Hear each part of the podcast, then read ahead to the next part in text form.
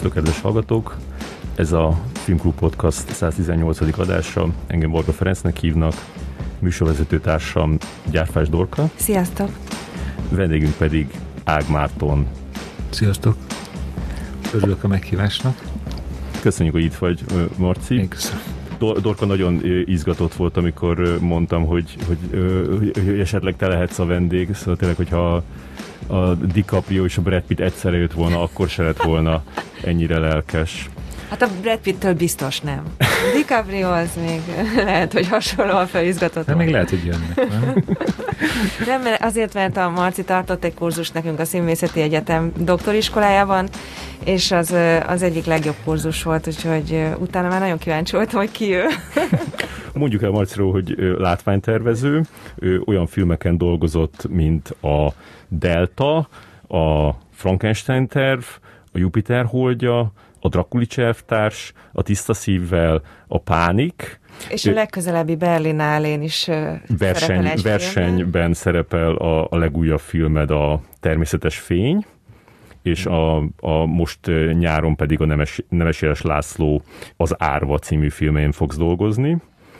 Ezen kívül gyakorlatilag te volt a látványtervező az összes ismert Kréta körös előadásnak, plusz színházba dolgoztál még Mundrucó Kornéllal sokat, illetve szerepeltél filmekben is, mint például a Drakulics elvtársba, a Saul fiába te voltál a görög rabbi, aki, aki befogja a száját Saulnak, amiről Zabezsinszki Éva azt mondta ebben a műsorban, hogy kicsit túl hollywoodias volt. Az a te ötleted volt különben? Hát azt hiszem, hogy én csináltam először, és, és aztán a, mármint a gesztust, és aztán a László azt mondta, hogy neki ez tetszik, és hogy ezt tartsuk meg. Beloptál egy kis hollywoodiasságot a, a Saulba, ezt neked köszönhetjük. Lehet. Ö, azon kívül még, még, még kutya kozmetikust játszottál a Fehér Istenben, Jakab Juli volt az asszisztensed, Igen. de sajnos kivágták a jeleneteteket, és én a, a, annak a filmnek a vágóját megkeresztem, hogy nem, nem tudja átküldeni, és mondja, hogy már nincs meg az a jelenet. Ez tragédia. Igen, nagyon sokszor megígérte, hogy átküldi és nem küldte át, most arra lehet, hogy nincs meg valóban. A Boldog új élet című filmben mit játszottál? Boldog új életben egy orvost játszottam, aki leborotválja a, a főszereplő kisgyerekkori énjének a haját, a kvázi az intézetben. Tehát egy, egy rossz, vagy egy ilyen gonosz negatív. karakter, negatív Aha. ilyen orvos, aki... A showba meg neked borotváltak bele a hajadba, tehát Igen. mint hogyha kitépték volna a pajeszt. Így van. Az volt a cél, hogy az, az a, úgy tűnjön, mint letépték volna, kitépték volna a pajaszon. De azt tényleg leborotválták akkor. Tényleg, aha. És, és állítólag utána pánk fizurát csináltattál magadnak, és egy fél évig szőkére festett hajjal pánkoskodtál. Ennek a korszaknak miért lett vége? Azért lett ez megcsinálva, mert hogy nagyon hülyen lett levágva a hajam a, a, a film miatt. És gondoltam, hogy ha már ennyire furán van levágva, vagy ilyen torz módon, akkor egyszer az életben Menjünk tovább. úgy ki, mint a taxisofőr, igen. És úgy is néztek ki, mint a Hát ez effektív ezt a... Mohak. Mohak taré, igen, ami nem egy ilyen nagy pánk taré, hanem csak ez a, a pánk reggel föl kell. És ha már ez így van, én szőkének születtem, Hmm. Mármint, hogy, hogy nagyon, nagyon világos hajam volt egy kicsi gyerekkoromban, egy idő után olyan 5-6 éves koromban úgy nézett ki, mintha melírozva lenne, tehát ilyen nagyon szép aranyszőke és hogy ez sző, kalász, szőke és aranybarna tincseim voltak. És mondtam, hogy akkor még egyszer ezt még, még legyek szőke, de nagyon elrontottuk, mert ez a nagyon durva, ilyen napsárgára festették valószínűleg én vittem egyébként a szint, tehát hogy a, a fodrászok ezt maguktól szerintem nem kenték volna. De most is szőke lennél különben, hogyha, vagy fested a hajadat? Nem, nem, nem. nem gyerekként Be, van. Igen, szőke az ember, és aztán barna lett, és úgy És aztán miért hagytad abba ezt a, ezt a fizurát, vagy miért? Hát rettenetesen nézett ki, és Aha. rettenetesen éreztem magam. Tehát, hogy addig poén volt, amíg haza nem értünk, lemostam róla azt a valamit, amit le kellett mosni, megláttam, és onnantól kezdve egy sapkába voltam, amikor csak lehetett. Aha. És néha, hogy levettem, mikor valaki mondta, hogy na, mutasd már meg, akkor levettem, van néhány fénykép, de hát És máshogy viszonyultak hozzád az emberek abban az időszakban? Hát a, a, az a durva, hogy, hogy, hogy nekem el kellett menni Münchenbe egy ö, egyeztetésre a, a Müncheni Operaházban, egy ilyen nagy, hagyományos, konzervatív, mármint az épület, meg, meg ugye egyáltalán az egész egy ilyen monumentális méretű valami. El kellett mennem egyetesztetésre az intendással, meg a, tehát egy ilyen, igen, egy ilyen bemutatkozó valami. Mm-hmm. És ez nem jutott nekem eszembe akkor, amikor ezt a döntést meghoztam, és csak úgy megcsináltuk, és akkor teltek, múltak a napok, és még mindig, mert azt vártam, hogy hát ha lenő viszonylag gyorsan, elég gyorsan nő a hajam, vagy akkor még gyorsan nőtt, most már na, mindegy, hogy hát ha lenő annyira, hogy és a vége az lett, hogy, hogy ameddig csak lehetett, az utolsó pillanatig hagytam, és akkor utána levágattam gyorsan. De hát nem sikerült. Tehát, hogy ott voltak a... Aha. Mert akkor tök kopaszra nem akartam, mert akkor meg az, az lett volna. Nem mindegy, megjelentem ezen a megbeszélésen így. A Siling Árpád rendezett, rendezte a Rigolettót, és ennek volt a megbeszélése, és iszonyatosan zavarba éreztem magam. Végig sapkában voltam, amit nem értett senki. Szegény rákos, biztos azt gondolta. Ne, hát igen, ez a ciki volt. Tehát, hogy egy rossz döntés volt. Már most így visszanézve, nem tudom hány éve volt, 6-7 éve, oké, okay, egy ilyen vicc, de közben teljes blöd hülyeség. Tehát 40 éves elmúltam már akkor, ez, ez már, ez így poén. 18 évesen leborotváltam a szemöldökömet. Az is hülyeség volt, de akkor még azt mondom, hogy hát akkor kell ezt kipróbálni. És ez nem is nőtt vissza? Nem is nőtt vissza rendesen, igen. Hmm. És mi volt a koncepció kömben a kutya kozmetikus figurájára? Hát egy kicsit ilyen piperkőc figurát alakítottam, aki e- elegánsan, tehát hogy egy átlagos kutya kozmetikushoz, és itt nem akarok senkit se becsmérelni, ahhoz képest elegánsan, kicsit ilyen piperkőc módon volt megfogal, meg, megcsinálva a ruhája, szépen uh, ilyen barna árnyalatokba, kicsit talán ilyen meleg uh-huh. is volt, ez nem volt egyértelmű, a Julihoz való viszony, aki ugye az asszisztensen volt a jelenetben, az, az inkább egy ilyen alá fölérendeltségi viszony, de közben az egészben volt egy ilyen bájos attitűd, de közben a, a feladatom az az volt, hogy a kislányt, aki bejön keresni a kutyáját, hogy hadd tegye ki a, azt a hirdetést, hogy eltűnt a kutyája, azt, azt így azt így viszonylag egyszerűen, de helyre tegyem és elküldjem. Uh-huh. Na most ezt mind egy meg kellett fogalmazni. Szerintem tök jól sikerült, nem értem. Szerintem túl jól sikerült. Nem ért volna föl hozzá a film többi Így része. Van.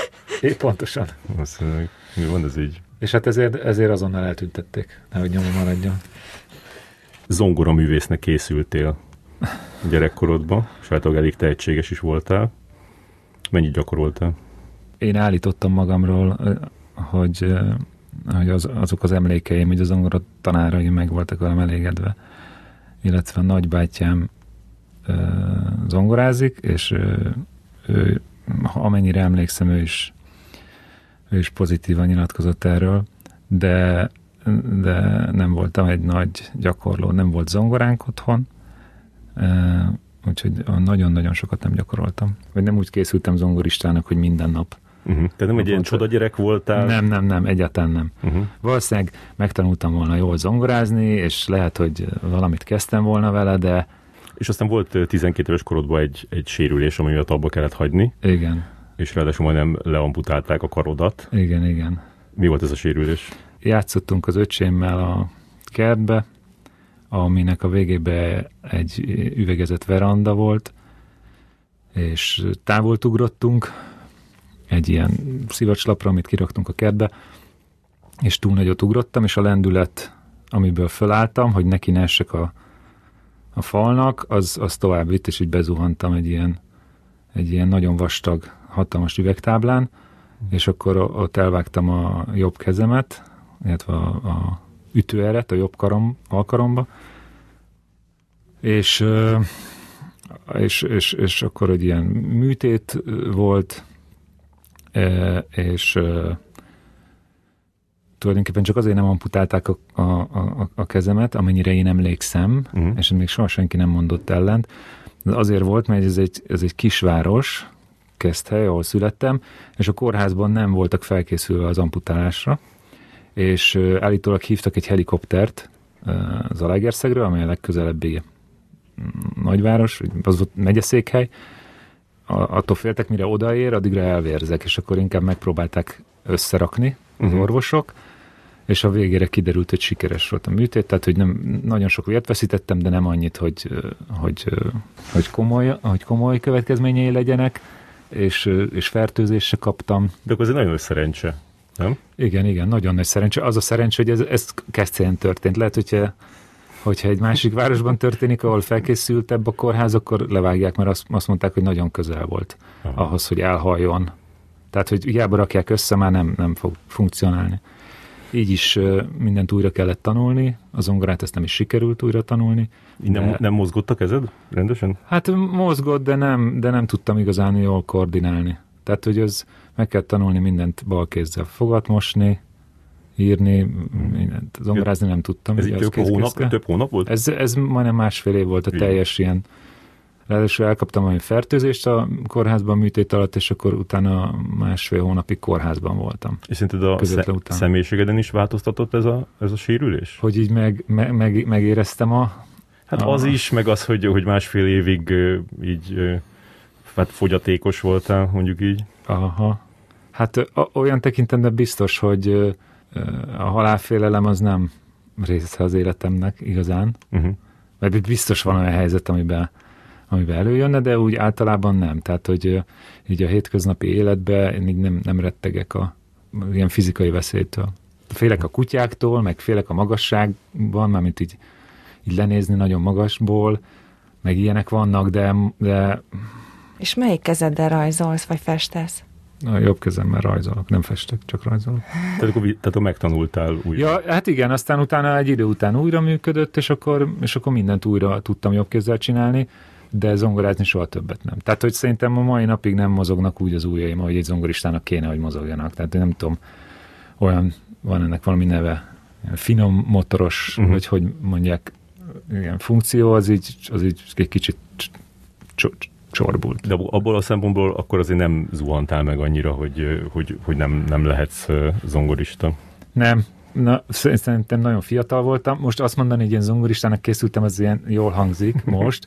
Akkor azért én nem voltam teljesen a tudatában annak, hogy mi akarok lenni. Csak úgy tudom, hogy ez úgy, úgy, úgy, úgy benne volt a világomban, hogy, hogy egy bárban úgy zongorázni, az milyen jó. Tehát, hogy nem, nem tudom, én versenyzongoristának készültem, Tehát ilyen zongoristának. Ah, ilyen, egy ilyen bárba, hogy ez ilyen. Uh-huh. Kb. szerintem úgy, ahogy a nagybátyám zongorázott, aki, aki nem tanult soha zenélni, nagyon sok hangszeren játszik, egyébként népzenész, és ő úgy zongorázott, hogy leült egy zongorára, aztán elkezdett zongorázni. Uh-huh. És az úgy nagyon imponált. Vagy bármilyen hangszerhez hozzányúlt, akkor az megszólalt, és nem úgy szólalt meg, hogy így tehát úgy szólalt meg, hogy meg kell szólalni. És színházat mikor láttál először, amire emlékszel? A gimnáziumban azt hiszem annak az elején eljártunk vittek minket Zalaegerszegre színházi előadásokra, és akkor ott onnan van valamilyen kósza emlék.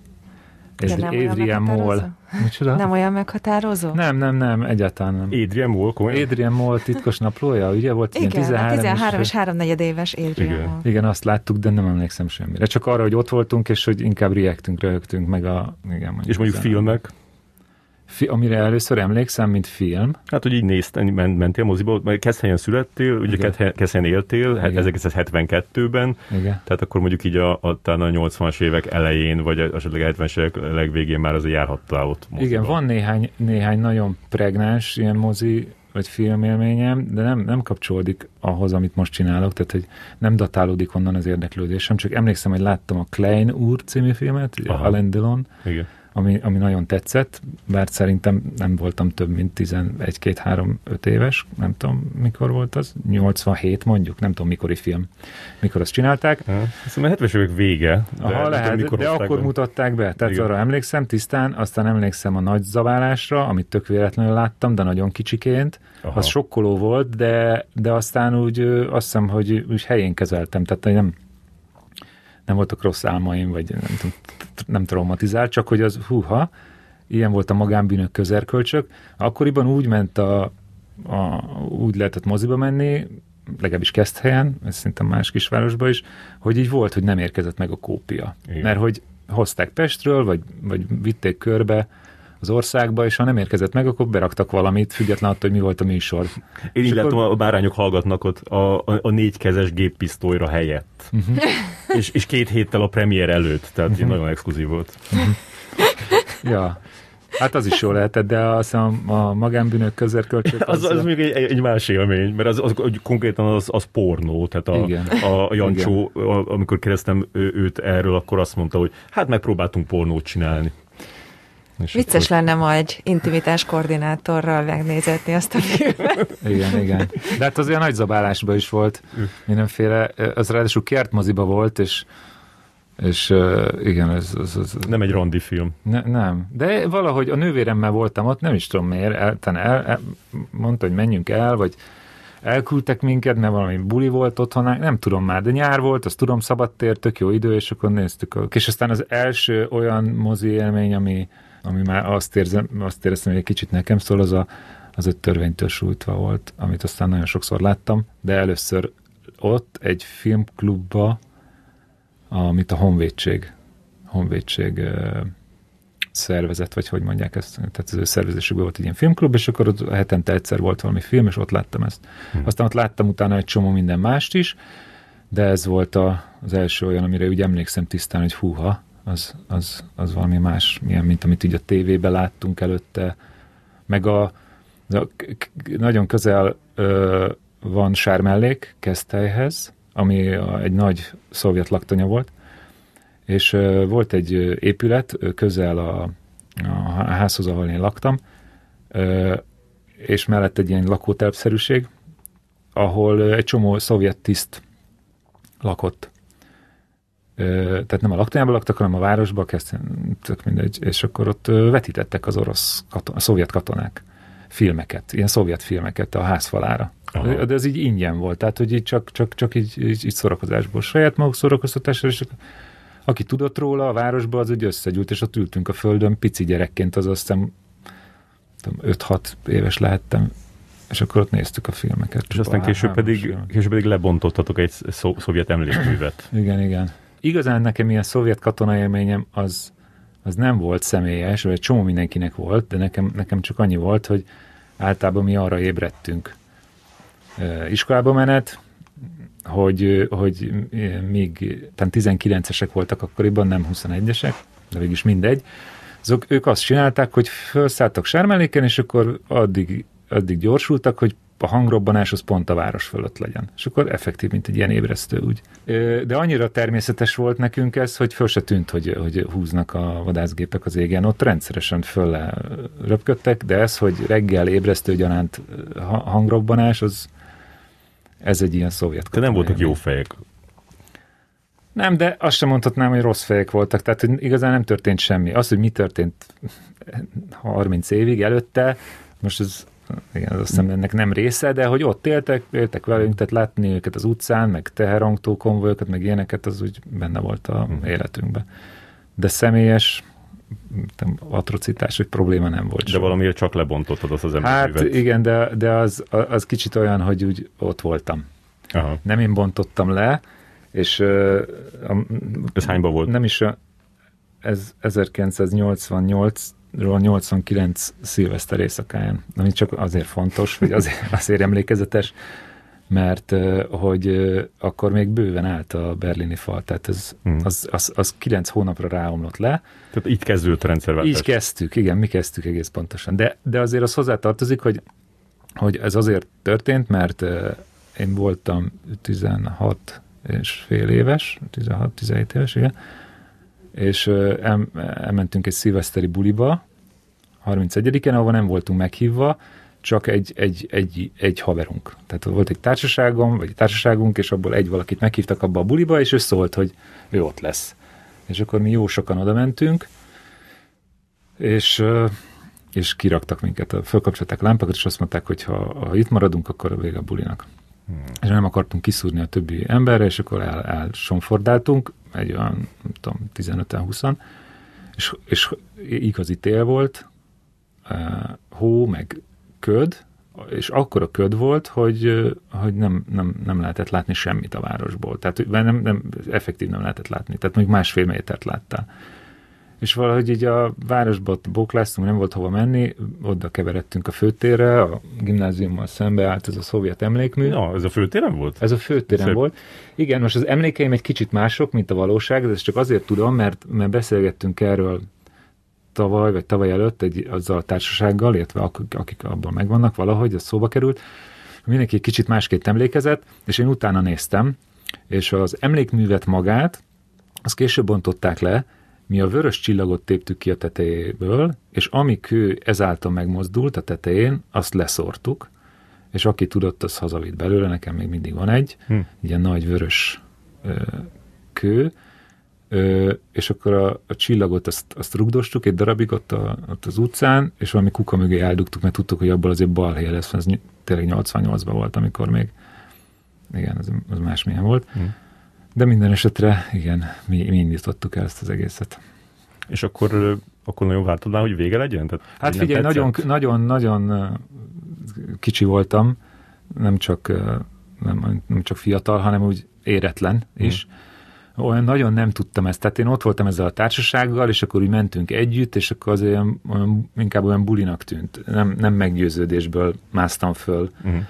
tépni a, a csillagot, nem is én téptem ki, de ott voltam, tehát hogy részt vettem ebbe az egészben, meg bakot tartottam, meg nem tudom mi, meg elvittem egy követ, ami rohadt nehéz volt, de hogy nem volt meggyőződés, hogy akkor most itt rendszert kell váltani. Mindenféle egyéb dolgot csináltunk akkoriban, aminek volt ilyen ellenállás szaga, de de azért nem voltam egy igazi forradalmár, tehát hogy nem voltak rendőrségi ügyeim, pedig a, a társaságból sokaknak volt azért ilyen jellegű, ilyen politikai rendőrségi ügy, meg nem voltak balhéim. De akkor mi érdekelt téged, vagy mi, mi, mi, mi hajtott téged akkoriban? Jártál Pestre például? Jártam Pestre, ott voltam a Fekete Lyuk nyitó koncertjén. Hoppá. Igen. Szereted akkor az ilyen zenét, va- nem? Azért szerettem, mert a nővérem, aki három évvel idősebb nálam, az ő társasága, aki egyrészt ő korabeli emberek voltak, meg nála idősebbek, például az ő barátja, egy ilyen nagyon progresszív, ilyen kisvárosi egyetemi és, és, és városi intellektuál progresszív közösség volt, akik ilyen zenéket hallgattak. Ez tök, hogyha van az embernek egy nővére, aki ilyen, mint a, mint a, mint a majdnem híres betudott is, igen, a, igen. a nővér volt az, aki belevitte. Igen, ráadásul olyan nővér, aki engedte, hogy menjek. Tehát, hogy Aha. van olyan nővér, amelyik azt mondja, Lekoptat. Igen, mint amilyen én voltam az öcsémmel, ami nem, nem szép. De igen. És akkor rajtuk keresztül megismertem a, hát alapvetően zenét, vagy ilyen zenei irányzatokat, tehát hogy 16 évesen Európa kiadott meg URH-t hallgatni. Az neurotikot láttál Neurotikot előben? nem sajnos, embersportot láttam, hm. ami ugyan nem neurotik, de azért az a világ, azt is a fekete lyukba. Hm. De akkor mi úgy jártunk a fekete lyukba, hogy egy, egy, egy Gyuri nevű barátommal, ő azt mondta, hogy nálunk alszik, én azt mondtam, hogy náluk alszunk, az így, az így oké okay volt. Ott kezd helyen. Ott kezd helyen, igen. Mármint, hogy erre elengedtek a szülők, Igen. és akkor nem volt telefon egyáltalán, tehát nem tudtak egymással a szülők kommunikálni, de ezt elfogadták, és akkor mi felszálltunk a vonatra, följöttünk Pestre, keleti, onnan villamos, ennyit ismertem Pestből. Keleti pályaudvar, nem is tudom, hanyas villamos, ami onnan a Festetics Mosoni utca sarkárba elindul, azon mentünk négy megállót talán, Fekete lyuk zárásig, vissza a keleti, vonat. És ez, és mit, a... mert ez mit jelent, hogy reggelig volt nyitva a hely? Hát úgy értem az zárásigot, hogy mondjuk hatkor kirúgdostak mindenkit, mm-hmm. meg addigra már tehát, nem volt semmi. Vissza. Igen, már mint hogy, hogy mi, ne, mi nekünk nem volt hova menni yeah. haza, tehát valószínűleg már hullák voltunk hajnali kettőkor, de nem volt hova menni, ezért ott voltunk reggel nyitásig, amikor fölkapcsolták a neon, meg takarítók, meg tényleg a legalját láttuk így. Yeah. És akkor vissza a keleti pályaudvar, az első hajnali vonat, gyakran postavonat, azzal le, helyre, és akkor pont beértünk az iskolába. Abba I- igen. Úgy. Jó, hogy ez az iskolanapon volt. Persze, persze. Ezt szerintem a Fekete lyuk az ilyen október valamikor nyitott. És ö, ö, te akkor már tudtad, hogy mi, mi érdekel, vagy hogy akarsz ebbe a világba valahogy? Nem, nem, nem. Ez csak az, tényleg azért volt, mert hogy megismertem ezt a, ezt a szubkultúrát, ami azért nem volt nagyon szem előtt, főleg itt vidéken és akkor ez nagyon tetszett. Nyilván az is tetszett, hogy ez másmilyen, mint a akkori, nem tudom, mainstream vagy poptarisznya, hanem teljesen más, sokkal izgalmasabb. Nem hiszem, hogy értettem, inkább csak éreztem, hogy ez olyan izgalmas ettől. És uh, fogalmam nem volt, hogy mit akarok csinálni, csak ez úgy vonzott a, a szórakozásnak ez a, ez a módja. Tehát, hogy és csináltál, táncoltál, vagy beszélgettél, lányokkal ismerkedtél? Nem nagyon, egy lányjal ismerkedtem össze, ö, ott a fekete lyukba, hm. akivel aztán lett egy ilyen kapcsolatocskám, de, de, de igazán, hát aztán találkoztunk egy párszor, meg találkoztunk ott, meg egyszer lejött a barátnőjével, kezd helyre meglátogatni, de hogy olyan nagyon, nagyon nem. Én, én nem, nem, nem vagyok egy ilyen nagyon barátkozó típus, meg csajozó típusnak sem mondanám magam, főleg abban ak- ak- akkor nem. Eléggé ilyen konszolidált voltam. Uh-huh. Nem, ez valahogy inkább az, az, hogy, az, hogy az a fajta felszabadultság érzés, amit az adott, hogy most titokban eljössz, és egy ilyen nagyon sötét, veszélyesnek ható helybe, soha egy pillanatig nem éreztem magam veszélybe, tehát hogy se, semmi nem történt velem. Hmm. Nyilván történhetett volna, de semmi nem történt velünk. Ilyen ártatlan képpel ottan végig, táncoltuk ezeket a bulikat, és aztán meg haza, és aztán elmentünk iskolába másnap. És ha most egy filmhez meg kéne építeni a, a fekete lyukat, akkor egy az egyben meg tudnád építeni, vagy nem is akarnád ugyanazt, hanem csak az emlékeidet akarnád valahogy, mert nyilván az egy picit torzít. Az emlékem, az nyilván, igen. De egyébként vannak fotók, amiket nem is olyan rég láttam, most nincs, nem fogom tudni megmondani a fotósnak a nevét, de te, te talán tudod, aki ezt nagyon fotózta, ezt a kort, ezt a korszakot, uh-huh. az a akkori underground ilyen kult helyeket, meg az egész közeget, és azokat nézegettem, és igen, igen, tehát hogy úgy emlékszem rá, sőt, hát most volt egy munka, ami, amit aztán nem csináltam végül, ami ez, ez a világ, még nincs kész a film, ezért nem mondok róla semmit. Ez a 90-es évek, vagy 80-as évek vége, 90-es évek eleje, Underground Budapest? Kicsit, kicsit szerintem korábbi, ez a punk, punk korszak, tehát még a, szerintem fekete lyuk előtti, de hogy mégis azért az a, az a kultúra, Ezt és akkor elkezdtem nézegetni, de aztán végül nem csináltam a munkát, úgyhogy nem mélyedtem. Ja. Nem ez mélyedtem. a Fabricius Gábornak a filmje, gondolom. Igen és akkor így felelevenedtek emlékek, meg valamikor megtaláltam ezt, pont ezt a plakátot, ezt a keleti fény. És keleti fény, vagy nem, a Balkán Futurist, bocsánat, Aha. Balkán Futurist, az volt a nyitókoncert. És tényleg az Ókati terelt téged a pályára? Igen, igen, abszolút. Ő egy ilyen családi barát, mert a testvére, az a én mamámnak volt kollégája a Keszthelyen a akkori ilyen építészirodába, szerintem az volt az állami, vagy nem tudom, hogy milyen építésziroda, és ott együtt dolgoztak. Tervezőiroda. Tervezőiroda, uh-huh. igen, és ilyen jó barátságba kerültek az Óbmisivel, és akkor ott egy csomót nyaraltam ott náluk, meg ott voltam egy hét, hétvégét talán, talán, tehát úgy többször, ott tanultam meg úszni érdekes módon, nem a Balatonba, uh-huh. és akkor úgy nagyon jó, jó lettünk, és ez a kapcsolat, ez, ez sokáig tartott, és amikor én mikor leérettségiztem, és nem volt igazán kitalálva, hogy mit akarok csinálni, csak hogy hát akkor megpróbálok ezzel, azzal foglalkozni, vagy ilyen képzőműszettel foglalkozni, de az is leginkább azért, mert az összes haverom úgy el, láttam, hogy el fog menni a városból, szóval nem volt nagyon ambícióm, csak így alakult, és akkor elmentem felvételizni,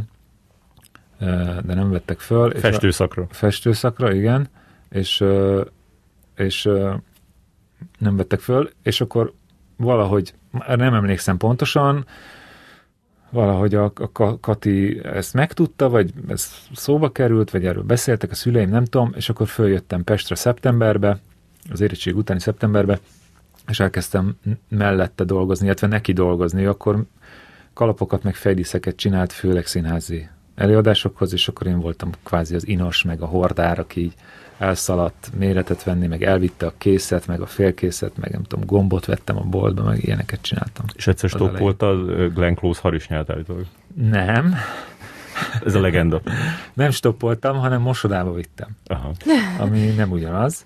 Tehát szeptemberben jöttem föl a Kati mellé dolgozni, és akkor ő így szerzett nekem egyéb munkákat is. Tehát úgy, úgy, úgy, úgy menedzselt engem kvázi. Mentorált. Mentorált, igen, igen. Tehát egyrészt segítettem, meg segíthettem neki, náluk lakhattam, volt egy külön kis szobám, egy emelettel följebb, nagyon jó volt. Akkoriban volt a kislányuk kicsi, tehát én, én így babysitteltem is, a fruzsit, nagyon jóba voltunk. Ösztöndíjat kaptam tőlük, amiért iszonyú hálás vagyok, mert, mert nem volt semmi, semmi pénzem. Kaptam nyilván így fizetésgyanánt pénzt, hogy így dolgozom, de hogy egyébként is, mikor a főskára kerültem később, akkor kaptam tőlük ösztöndíjat. Tényleg? Nagyon kedvesek. Igen, De ezt, ezt ne, neked írták ki ezt az ösztöndíjat? Vagy hát ez ezt, egy létező? Nem, ezt ők, ők adták, és akkor ezért én nem tartoztam semmivel, de, de később az el, egyik első divat bemutatójának csináltam tervet, meg felléptem a divat bemutatóján, hmm. meg a Fruzsival, amikor csak tudtam, akkor segítettem, hogy akkor én mentem vigyázni, meg mindenféle. Hmm. És akkor ez csak egy év volt, mert következő évben fölvettek a képzőre? Igen.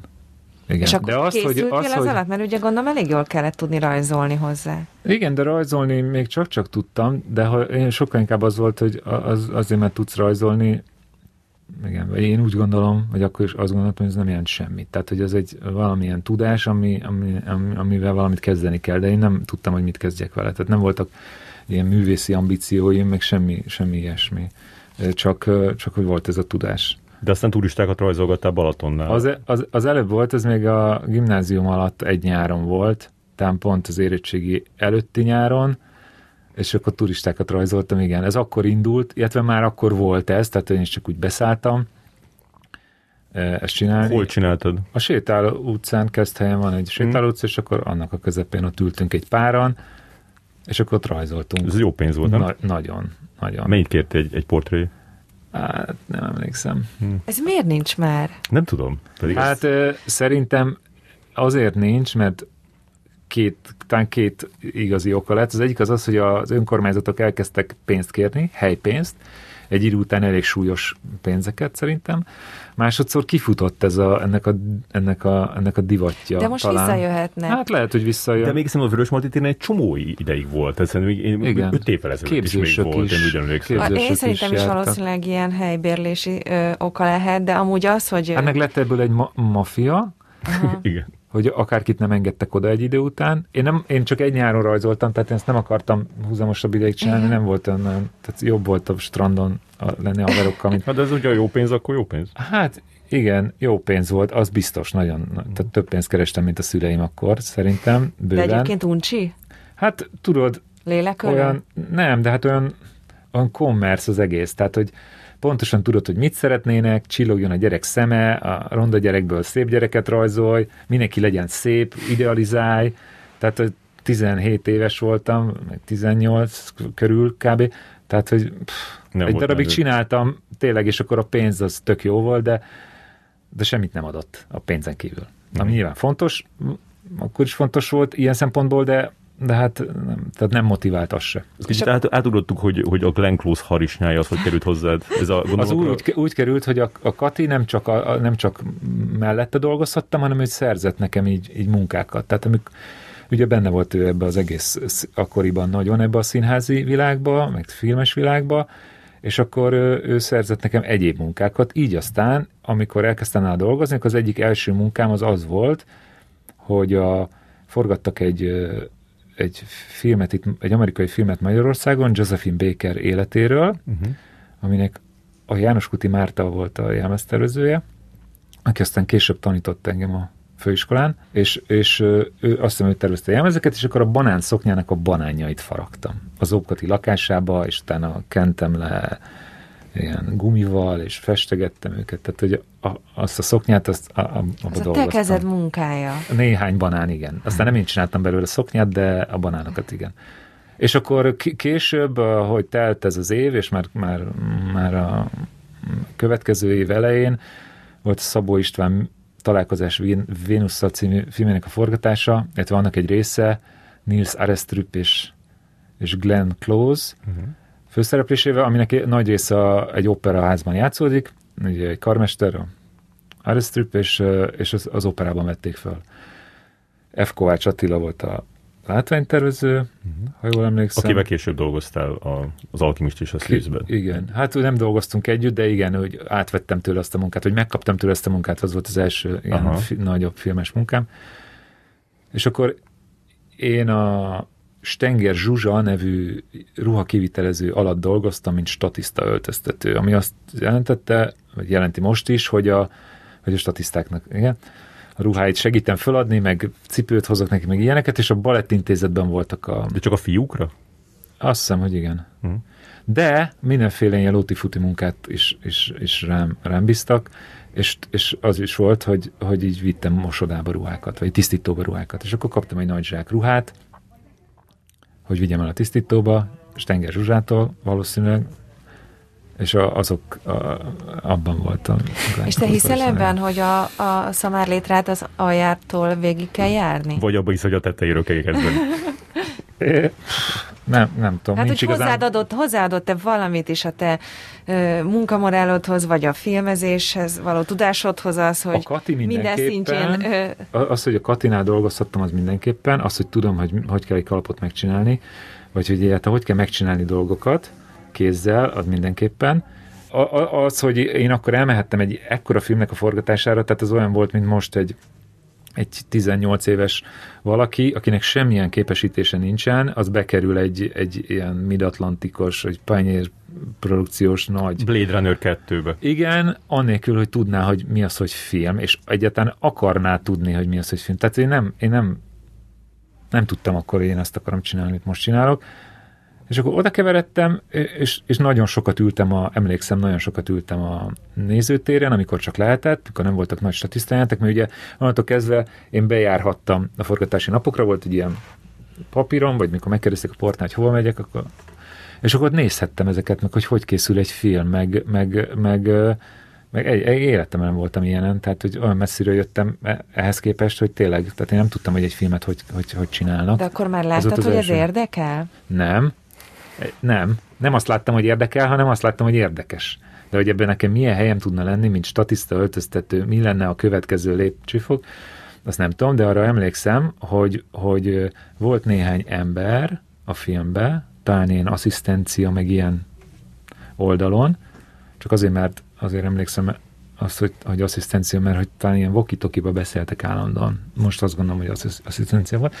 Volt egy póló, aminek ami egy ilyen egy, egy fekete póló volt, mert a Kafkának ez a nagyon híres fényképének egy ilyen nyomata volt, mint egy ilyen stencil. Mert hogy szerintem ők dolgoztak valami Kafka filmben, és ez volt a, a produkciós Lehet, póló. hogy a Soderbergnek a Kafka filmjében, amit előtte forgattak Prágában. Na, az simán lehet. Uh-huh. És ez nekem annyira tetszett, eleve a, a Kafka az, az, az, az, az egy ilyen gimnáziumi, tudom... Kattanásod. Na, hát nem kattanás, de hogy szerettem nagyon ja. Kafka műveit, meg sokat olvastam, mindegy, de hogy az annyira tetszett nekem az a póló, meg akkor láttam azt hiszem először ilyet, tehát, hogy előtte a, a póló az vagy egy póló volt, vagy egy együttes neve volt rajt, vagy, vagy valamilyen hülye Coca-Cola, vagy mármint, hogy valamilyen ilyen commerce dolog, uh-huh. de az, hogy a Kafkának az arca, ami mint hogyha ki lenne vágva egy ilyen stencilből, e, e, ez volt 1989-90 környéken, az nekem egy teljes megdöbbenet volt, hogy úristen, ilyet lehet csinálni, és akkor hazamentem, emlékszem, elvettem egy fehér pólómat, és a Katitól szereztem textilfestéket, és festettem magamnak egy ugyan, ugyanolyan pólót, ami ugyanaz az arckép volt, csak inversbe, mert nem volt fehér festékem, vagy nem volt fekete póló, már nem tudom. És másnap abba mentem forgatásra, és úgy próbáltam, próbáltam, de, próbáltam úgy menni, hogy hogy lássák, de persze senkinek nem okozott ez semmi. De, de ez a csapathoz tartozás? Nem, egyáltalán nem. Csak maga ez a, ez a milyen menőnek tűnt? Menőnek tűnt, mert, mert a, a gimnázium alatt én pénzt kerestem abból, hogy, hogy így pólókat csináltam másoknak. Hm. De akkor ilyeneket kellett csinálni, hogy Scorpions, meg Metallica, rengeteg Metallica, ezt a klasszikus Metallica feliratot kellett köpenyre. Aha, ugye mi aha. még köpenybe, vagy Igen. nem ugye, de mi még köpenybe jártunk iskába. Mi is. Nem, ugye te is, nem? Te nem, nem... gimiben már rég nem. Ó, nem. mi meg gimiben is. Elsőbe mindenképpen. Mm-hmm. Igen.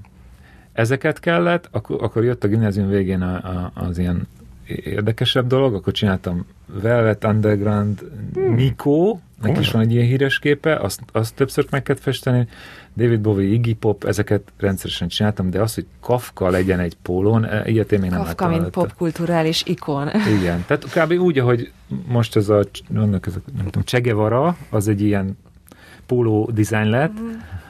Igen, és akkor nagyon, nagyon, ez nagyon tetszett, és akkor csináltam ilyet. És akkor hogy találtad ki, hogy díszlettervezés legyen az a rés, ahol te megtalálod a helyedet a, a stábban? Hát ez nem én találtam ki, hanem a Kati találta ki, de, nem, de azt találta ki, hogy legyek jelmeztervező.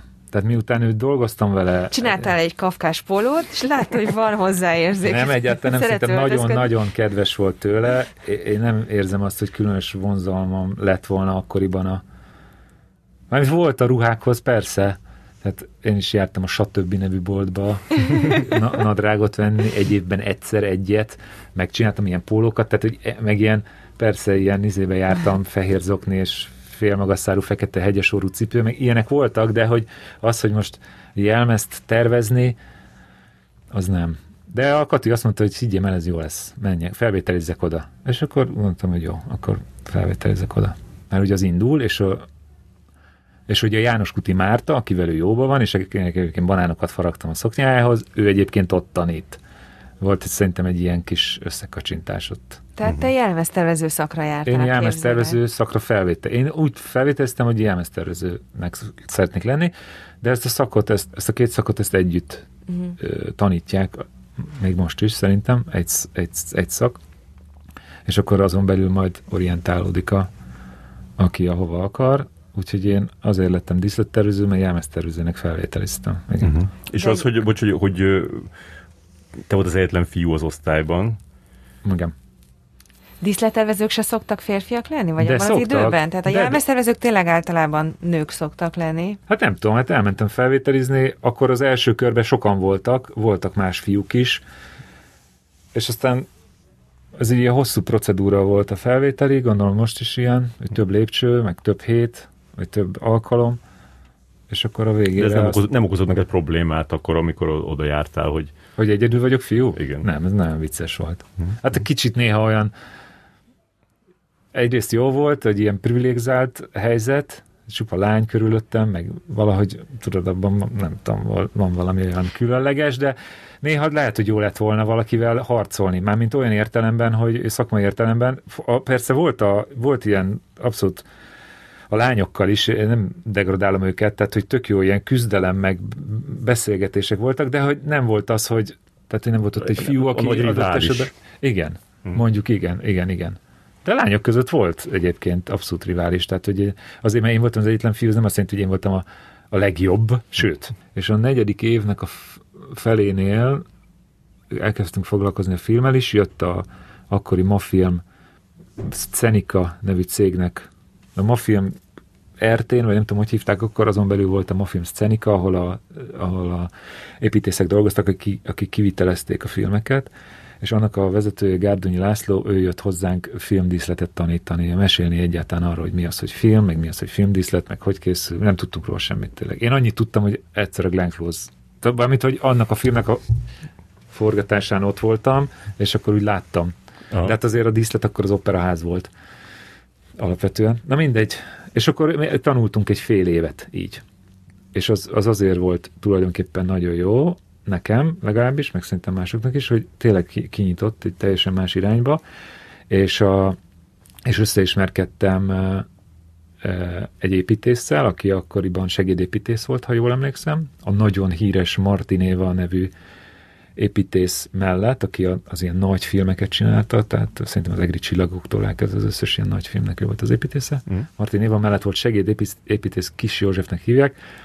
Ő az egyik, egyik olyan ember, aki miatt filmek jönnek Amerikából ide, szerintem. Üzenem neki. Az volt az ötlete a Gárdonyi Lászlónak, hogy akkor a fél év végén az, úgy, úgy zárjuk le ezt a filmes fél évet, hogy valamit megcsinálunk abból, amit mi kitaláltunk.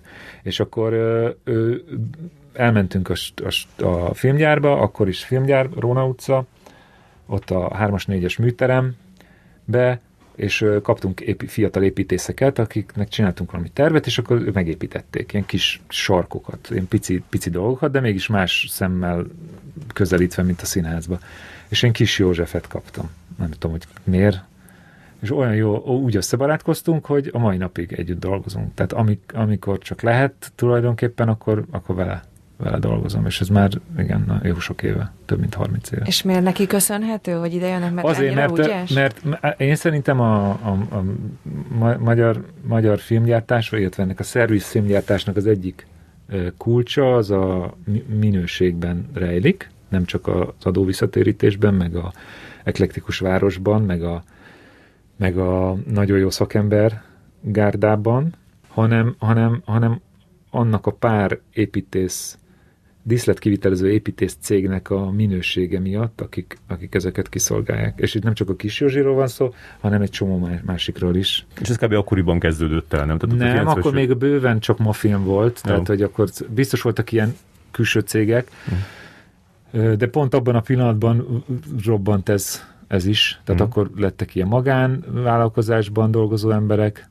tehát akik most ezeket képviselik, ezeket a cégeket, ők akkor voltak kvázi fiatalok, vagy ők is kez, kezdők, vagy akkor kezdték a szakmát, és most ők kvázi ők irányítják ezt a részét a filmgyártásnak. Tehát hogy e- az ő minőségük az abszolút kulcsa szerintem, mert le, lehetne itt még több pénzt visszatéríteni, meg lehetne még szebb a város, ha nem tudnák ilyen minőségben megcsinálni a díszleteket, mint ahogy megcsinálják, akkor nem jönnének. Ez annyira ritka és olyan jó hallani, hogy vannak jó szakemberek Magyarországon bármilyen területen. Igen. Ezen a területen... a szakmát ismerik, és Igen. nem ö, a művészet, hanem hogy igazi régi mesteremberek, akiknek több évtizedes felhalmozott tudása van. Igen. És tovább adják egyébként? Hát ez az a generáció, azt látom, mármint az, aki picit idősebbek, mint én, hogy azért adják nehezen tovább, mert, nem, mert, mert nehezen engedik ki a kezükből az irányítást meg a kontrollt. Uh-huh. Tehát a kis Józsi a mai napig ki, kijár a forgatásokra. Miközben már csak pecsételni, aláírni a számláznia kéne, és kiadni a feladatot, meg mit, megbeszéléseket levezényelni. De ő nem a mai napig csinálja. Te, te annyira nem mentél bele ebbe a, a Magyarországon forgó külföldi film dologba, nem? Egyáltalán nem. De reklámokat csinálsz, külföldi reklámokat? Mm, igen, most már nem nagyon, de, de egy idő, volt egy időszak, amikor elég sokat csináltam, amikor tulajdonképpen abból azt csináltam a legtöbbet, igen. Most nem. Ennek, ennek nyilván a, nem tudom, a helyzet is az oka, meg én is az oka vagyok. Uh-huh. Hogy És mondjuk te, te, te hogy vagyok az oka? Hát szerintem úgy, hogy illetve nem szerintem, hanem úgy, hogy sokkal türelmetlenebb vagyok, azt gondolom, és egy reklámnak a legyártása, vagy megcsinálása, az, az egy csomó olyan helyzetet teremt, amit már nem hiszem, hogy emberként jól viselek, és ezáltal szakemberként nem tudok benne jól helytállni. Művészi kompromisszumokra gondolsz? Hát igen, meg igen. Tehát egy, egy, egy reklám legyen az bármilyen jó, mármint bármilyen érdekes is vizuálisan, az sokkal kevesebb szabadságot ad, mint mondjuk egy, egy film, vagy egy olyan színházi előadás, vagy munka, amiben, amiben te hozol létre dolgot. Azért ott van egy megrendelő, nagyon erős megrendelői oldal, annak így is úgy is meg kell felelni. Azon belül persze lehet mozogni, de egy, én azt érzem, hogy egyre nehezebb, vagy egyre kisebb a mozgástér, illetve akiknek van nagy mozgástér, ez egy másik liga, és nálunk azért a magyar a magyar piacon szerintem nincs meg ez olyan nagyon. Külföldi reklámok meg volt egy időszak, amikor rengeteg volt, most, amennyire én látom, nincs olyan nagyon sok, nem csak a Covid miatt, hanem azért is, mert az árak utalérték, a magyar árak utalérték azokat az árakat, ami miatt idejöttek, és most már inkább Kievben és ez, ez még hasonlít egy kicsit ahhoz, hogy amiért abba hagytad a, a, a turista portrérajzolást is, hogy, hogy csak, a, csak a, a pénz benne a jó? Nem, nem, nem, nem, nem csak a pénz a jó benne, egy csomó nagyon jó dolgot lehetett csinálni, egy csomó nagyon jó dolgot lehetett kipróbálni. Arányaiban bizonyos helyzetekben sokkal nagyobb pénz áll rendelkezésedre, jóval kevesebb idő alatt, több pénzt kell elköltened, ahogy elérd a célt, vagy a hatást, vagy a, vagy a teljesítsd a feladatot, és ez sokszor inspiráló, másrészt meg e, e, egész egyszerűen jobb lehetőségek állnak rendelkezésre. És a külföldi filmnél meg az van, hogy, hogy oda meg azért nem mész, mert ott nem tudnál a saját szintedre kerülni, tehát nem lehetnél egy látványtervezője egy Magyarországon forgó amerikai filmnek, hanem valami ilyen kisebb pozíciót kellene? Hát alapvetően igen, meg pont én a, a, a, az a generáció vagyok, vagy abban a korban vagyok, am, am, amikor én elkezdtem a saját munkáimat csinálni, akkor még nem volt ez a nagy dömping. Amikor ez elkezdődött, akkor én, én már ú, olyan értelemben voltam valaki, hogy volt mit csinálnom, hmm. és azok jobban érdekeltek. Próbálkoztam, már mint olyan értelemben próbálkoztam, hogy, hogy voltak olyan munkáim, nem is egy, reklámok főleg, de nagyobb reklámok, amikor hoztak külföldről egy tervezőt, egy látványtervezőt, és amellett kellett dolgozni. De nem volt jó a, a nem volt igazán jó tapasztalatom. Vagy az volt a helyzet, hogy nagyon pontosan megmondták, hogy mit kell csinálni, és ezt végre kellett hajtanom, amiben nem volt nagyon kihívás, mert, mert nem, az nem volt annyira kreatív. Vagy pedig rájött a, a, rájött a tervező, hogy én megcsinálom akkor is, hogyha ő nem csinál semmit. És jó lesz az, idézőjelbe. Hmm. És akkor meg nem csinált semmit, és akkor én csináltam meg, akkor viszont minek? Hmm. És valahogy a kettő között nem, nem, tá, nem találtam. Tehát nem volt olyan pillanat, amikor azt éreztem volna, hogy mondjuk ezzel az emberrel, akkor most így csináljuk hosszabban, ja. és rendszeresen, és, és az még teljesen kizárt, hogy, hogy, hogy valaki lát, lát mondjuk egy, egy, egy amerikai producer mondjuk lát na, izé, látta a Jupiter holdját, és akkor emiatt mondjuk felkér a, most jön a Jorgos Lantimos forgatni a Emma stone nyáron, és akkor még felkér téged arra, e, ez, ez, ez nem így működik? Szerintem nem. Hm. De lehet, hogy így működik, de velem ez nem történt meg soha. Hát az egyetlen, mondjuk ugye dolgoztál a Peter Greenaway filmben, ami viszont teljes értékű munka volt, ugye? És a Flash Andinak, aki szintén dolgozott abban jelmeztervezőként, neki sikerült így már jelmeztervezőként a külföldi filmekbe bekerülni. Hát ennek sok oka van. Egyik a, az maga az Andi, tehát hogy ő ezt jól csinálta, és illetve ő ezt akarta, hogy így legyen. Uh-huh. Én nem akartam igazán, és ezért vagy nem csináltam jól, vagy nem is csináltam egyáltalán, tehát hogy nem menedzseltem ezt a, ezt a vonalat. Egyrészt, másrészt azért az a munka, az nekem egy fiaskó, ugye a végeredmény tekintve, vagy igen. egy, vagy egy, hát olyan értelemben igen, hogy a, akkor azt hittem, vagy azt gondoltam, hogy ez egy lehetőség, ilyen értelemben is. Ez mikor is volt? Ez még a pályád elején 2003. Volt? Igen? A körül, szerintem 2000-es évek elején Aha. volt ez a, a, több filmet csináltak akkor. Három, nem? Ez egy trilógia. Igen. Trilógia volt. Igen.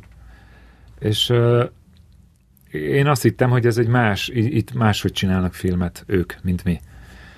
És hát hogy, hogy fogalmazok jól? Én azért kerültem bele abba a filmbe, mert nagyon sok ország koprodukciójában készült, és az volt az ötletük, az eredeti ötletük, hogy végigjárják a nyolc országot, mindenhol keresnek helyszíneket, és nem lesz egy ember, aki egy látványtervezője az egész filmnek, hanem minden országban lesz egy árdirektor, nevezzük annak, aki, aki éppen a helyi dolgot ö, csinálja, vagy tervezi, vagy ö, ö, az ő feladata lesz.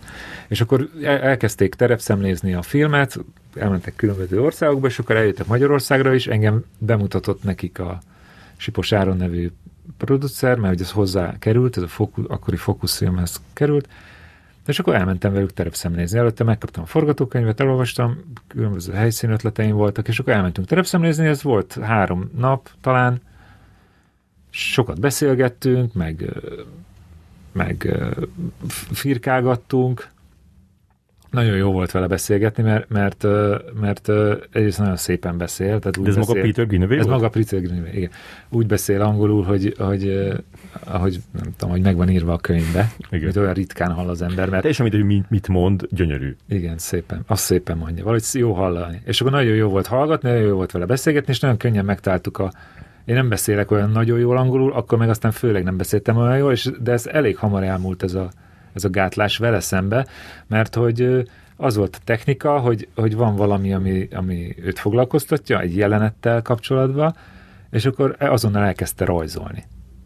És miután látta, hogy én is rajzolok, ezért elkezdtünk egy rajzot rajzolni ketten. Ő, ő, ő ilyen A4-es füzetekbe dokumentálja a munkáját, tehát nem papírlapokra rajzol, hanem ilyen füzetekbe, azért, hogy megmaradjon nyilván. Azóta én is füzetekbe rajzolok, és most már megvan, nem tudom, hány, 50 ilyen füzet pont emiatt. Egyébként tényleg nagyon jó. Ajánlom és mindegyik nekem. füzet mondjuk egy film? Nem, nem, nem. Nekem, nekem nagyjából egy film több vagy füzet, egy, vagy egy, Nem, a, nagyjából egy év egy füzet. Egy film. Kb. Uh-huh. Hát attól függ, mennyi munka van, meg van, Ez hogy... olyan, mint egy napló. Pont olyan, mint Aha. egy napló, igen. Egy darabig emlékeztem is, hogy melyik füzetben mi hol van, tehát így effektív telefonszámokra is, hogy mit hova írtam föl. Most már nem emlékszem rá, de így van. És akkor mi úgy beszélgettünk, hogy amennyire én tudtam angolul, annyira angolul, minden mást meg rajzban. Uh-huh. És akkor mielőtt elmentek, egy, egy vacsora volt, így nem tudom, akkor vége van az egésznek, és ott megkérdezték, hogy tulajdonképpen nem lenne kedvem az egész filmet csinálni. Tehát, hogy menni velük a következő országba, és a következő, és a következő, és akkor azt hittem, hogy, hogy ez milyen fantasztikus lehetőség, illetve nyilván az, de hogy tényleg, hát ez, ez, ez milyen jó, hogy így is lehet filmet csinálni, egy embere úgy beszélgetsz, hogy ennyire értitek egymást, mert ugyanazt a nyelvet beszélitek a papíron, a vizuális értelemben. Meg én nagy rajongója voltam persze a, a, a filmjeinek, meg ismertem, tulajdonképpen mindent tudtam róla. Na mindegy, de aztán kiderült számomra, hogy én azért voltam ebbe a filmbe hívva, nyilván azért, mert fiatal voltam, meg lelkes, meg jól működött ez a kommunikáció, de hogy Kelet-Európából valaki, aki abba szocializálódott, hogy bármiből bármit meg kell tudni csinálni. Hmm. Mi olyan filmeket csináltunk előtt, amiben nem volt pénz, de volt látvány mégis. Tehát valahogy összeraktuk. Ismerőstől elloptuk, megcsináltuk magunk, mindig volt valami megoldás. Ez azért elég jellegzetesen magyar, vagy kelet-európai, de azért azt hiszem inkább magyar hozzáállás, mert vannak rossz emlékeim más kelet-európai országból. És szerintem ez, ez nem csak imponált nekik idézőjelben, hanem azt gondolták, hogy hát ezt ki kell aknázni. Akkor ebb, ebb, itt egy csomó pénzt lehet spórolni, meg én, én hozzá tudok adni ezáltal. Másként tudok hozzáadni, nem csak a nem adott esetben a tehetségem által, hanem, hanem hogy tényleg tudom, hogy hogy kell megcsinálni. De olyanok voltak a körülmények a forgatáson, hogy tényleg kiderült, hogy nincsen pénz, tehát ugyanúgy nincs pénz, mint egy magyar filmre, de a spanyol sivatagban, ha nincsen pénzed, én itt tudom, hogy hova menjek vagy kit hívjak fel, tehát hogy itt megoldom. Ott azért ez nagyon nehéz volt, és ugyan nagyon kedves emberek voltak mellettem, de voltak e, a helyzetek, amikor kicsúszott az irányítás a kezemből, és, és ez nem, tehát ez nagyon kellemetlen is volt, meg, meg számomra csalódás. Hát ez már azért a leszálló ágba volt az ő karrierje ekkor. Hát igen, de, de, de mint, mint, mint személyiség, meg mint alkotó, iszonyatos inspiráló volt, és ilyen pesgő, tehát hogy így, folyamatosan tud beszélni, és igen, folyamatosan rajzol, és radíroz, és rajzol, és radíroz, és mondja. Igen. Tehát, hogy mindenképpen jó volt, én ez nem, ez, ez nagyon fontos élmény, de nem tudom azt mondani, Csak hogy... frusztráló volt az, igen, hogy... vége hogy... frusztráló volt, és aztán én már egy idő után nem is tudtam ebbe részt venni, tehát, hogy megcsináltam a terveket, itthon elküldtem, és uh, fölépítették úgy a díszleteket, hogy én nem láttam. Miközben az Andi, miközben, mindeközben az Andi akinek effektív ugyanígy ezt csinálnia kellett, neki ott kellett lenni, hogy az a dolog meglegyen. És ő közelebb került, és ő tovább tudott velük menni, és szerintem több és jobb kapcsolatot épített. Én nem gondolom, hogy az ő karrierje ett, ettől vált mássá, de hogy ezt szerintem komolyabban vette, mint én. Én kicsit úgy voltam vele, hogy ez szuper volt, de inkább a krétakörbe hegyezem tovább a fadarabokat, mert hogy az vagyok én, vagy az inkább én vagy, vagy akkor azon adtam, hogy... Ez, kössük össze kicsit ezt, a, ezt, a, ezt az időt, a, a, amit, ami, ameddig eljutottunk korábban, tehát hogy végülis elvégezted a, a egyetemet, főiskola? Akkor főiskola volt, igen. De talán mire végeztem egyetemet. És már, és már, a, és már a, a, az, az iskola alatt is dolgoztál színházba, plusz, plusz elkezdték kortárs táncolni, volt egy ilyen kortárs tánc, milyen, milyen hogy ezt nem kerülő út, kitérő. hanem kitérő, köszönöm. Ez a civil negyed színházi társulás. Tehát ez volt az, amikor először kerültél színpad közelben? Már mint, mint, mint... Ekkor, ekkor kerültél színpadra, azt, Én, azt igen. Aha, Valaki igen. meglátott a fekete lyukban táncolni, nem. és azt mondta, hogy ez a fiú kell nekem? Nem, egyáltalán nem. Hanem a Berzsény Kriszta nevű osztálytársam, mal nagyon jóba voltunk, és az ő ötlete volt, ő színésznőként került a, a, egy, egy ilyen, fú, nem fog eszembe jutni, most nem akarom azt mondani, hogy amatőr, de hogy egy ilyen nem kőszínázi társulat, amiből ő jött, ő ott volt színésznő, meg úgy csinálta ott a jelmezeket, és aztán eljött a Főskároly jelmeztervezést tanulni. De ez a színésznői múltját, ezt nem vett köztele teljesen. Ö, ott együtt játszott a Szabó Győzővel, aki szintén akkoriban került be a, a képzőre, ő mhm. grafikusként járt a képzőre, tehát mi egy, egy, egy egy időben jártunk oda. És te jobb is volt a Szabó Győző. Nagyon jóba voltunk, igen, mi nagyon jóba voltunk. És akkor a Krisztának volt a, az az ötlete, hogy, hogy, hogy, hogy csináljunk egy ilyen mozgásszínházi előadást, mert ahonnan ő jött, az egy ilyen mozgásszínház színház volt, és akkor én még nagyon szerettem táncolni, meg jóba voltunk, miért ne csináljunk valamit? Hát rengeteg időnk volt, iskolában nem nem voltak olyan Kicsit olyan, mint hogy téged így, így bármire így rábeszélnek az emberek. Hogy így... Ne, nem, nem. Ha, ha nem akartam volna, akkor nem csináltam volna. Hogy így hagyod, hagyod, annyi, hagyod magad. Meg annyi képességed van, az annyi lehetőség van benned. Hát lehet hogy, lehet, hogy pont ez a baj, hogy egyet kellett volna jól kiaknázni, és nem de, ezt hát, sok minden. De, de miért ezt megcsináltad, ez megvalósul? Hát de még lehet, még lehet, hogy van egy csomó minden előttem. Igen, az is Igen. lehet. Még csak a felére tartasz. És akkor bemutatott a Juhász Anikó nevű koreográfusnak, akivel együtt dolgozott ő már előtte ebbe a színházi csoportba, és akkor csináltunk egy előadást, amit mi ketten táncoltunk, vagy játszottunk a Krisztával, és az Anikó koreografálta. Uh-huh. És akkor ez, ez és lett. milyen ruhában voltatok? Fekete. Fekete, igen, egy fekete kemény. Ma találtam belőle egy voltam. képet. Tényleg? Igen, majd nem tudom. igen. Fekete testhez simuló? Nem, nem, nem. Én, egy, én, én úgy voltam föltözve, mint Kafka. Igen, is Fekete ez- keménykalap, fekete zakó, egy sötét szürke én, nyakkendő, kicsit ilyen fénylő cipő. Hát, mint ak- ak- akkoriban kinézett egy ilyen alteros, Aha, aha. költ, félig költő, félig képzőművész ö, Kafkora És milyen volt színpadon állni? Rettenetes. nagyon jó volt csinálni, nagyon jó volt próbálni, meg kitalálni. Kriszta lakásán dolgoztunk. Vannak régi ilyen videók valahol. Szóval nagyon élveztem a, azt a kreatív részét, hogy a, akkor a gondolatból hogy lesz mozdulat, és a mozdulatból hogy lesz jelenet, ez nagyon jó volt. És akkor meg volt a bemutató egyetemi színpadon, volt a bemutató, és rájöttem abba a pillanatban, amikor be kellett menni a színpadra, hogy ez valami rettenetes. Tehát, hogy, hogy én biztos, hogy nem vagyok erre alkalmas, és, és ez nem változott meg. Játszottuk az előadást körülbelül, tudom, hogy 10-szer, 12-szer, mentünk vele fesztiválokra is, nyertünk is vele díjakat, Na, Szóval hogy tulajdonképpen Ez sikeres volt, volt, aha. igen, sikeres volt, nem nekem volt sikerem, az előadásnak volt sikere, de én van nyoma ennek az előadásnak a, a, az interneten is, én ma olvastam róla egy kritikát például. Meg, Tényleg? Igen, igen. Na, Korabeli e- kritikát. Erre én nem 93-ból. emlékszem. Hát igen, és akkor de te tudtad, hogy ez nem a te utad. Igen, tudtam. Tehát, hogy a, lement az utolsó előadás, és, és már közben is szerintem mondtam, hogy én ezt nem akarom folytatni. Tehát úgy nem lehet csinálni semmit, hogy, hogy azt vártam, hogy, hogy áramszünet legyen, hogy legyen beteg a Kriszta, vagy én legyek beteg, valamiért ne jöjjenek a nézők, mert rosszul Igen, van. ez gyanús, hogy akkor nem a te utad. Soha többet nem mentem a színpadnak arra az oldalára. Viszont azért, azért szerepeltél filmekben, és valaki ö, rejtőzködő exhibicionistának ö, titulált téged. Igen, biztos az vagyok egyébként, mert mindig, tehát so, sosem mondom azt, hogy nem, de mindig kiderül, hogy igazán nem kellett volna. Az, az, arról is, ami csak kamera előtt történt? Több olyan jelenet van, amitben szerepeltem, és sose került bele a filmbe. Uh-huh. Azok mindig egy kicsit persze csalódás volt, hogy tulajdonképpen minek, de mindegy, hát ez így van, nem, nem probléma. Amiben végül bekerült, mondjuk mint a Drakulicsba, az persze az vicces, ott a saját apámat alakítom, mármint úgy én belül úgy, él, úgy éltem meg, hogy én a saját apám vagyok, és az olyan vicces volt. És a Saul, ami azért egy igazi szerep? Ja, tényleg, ez, hát az, az meg jó, jó. Csak azért, mert ugye a. Drakulisnak te voltál a látványtervezője, és úgy, úgy képzelem, hogy ott a forgatáson kiderült, hogy oda kéne egy figura, beülsz. Nem, ezt a Márke már, már, már amikor Már írta mondta. a jelenetet, akkor, akkor mondta, hogy, hogy Banga nevű szereplő, az legyek én, nem tudom, hogy miért gondolta egyébként, de én nekem ugye a Banga az a, az a Pontius Pilátus kutyáját jelenti, tehát hogy ez önmagában egy nagyon, nekem ez egy ilyen pozitív dolog volt, és ő tök komolyan mindig mondta. Én azt hittem, hogy csak viccből mondja az elején.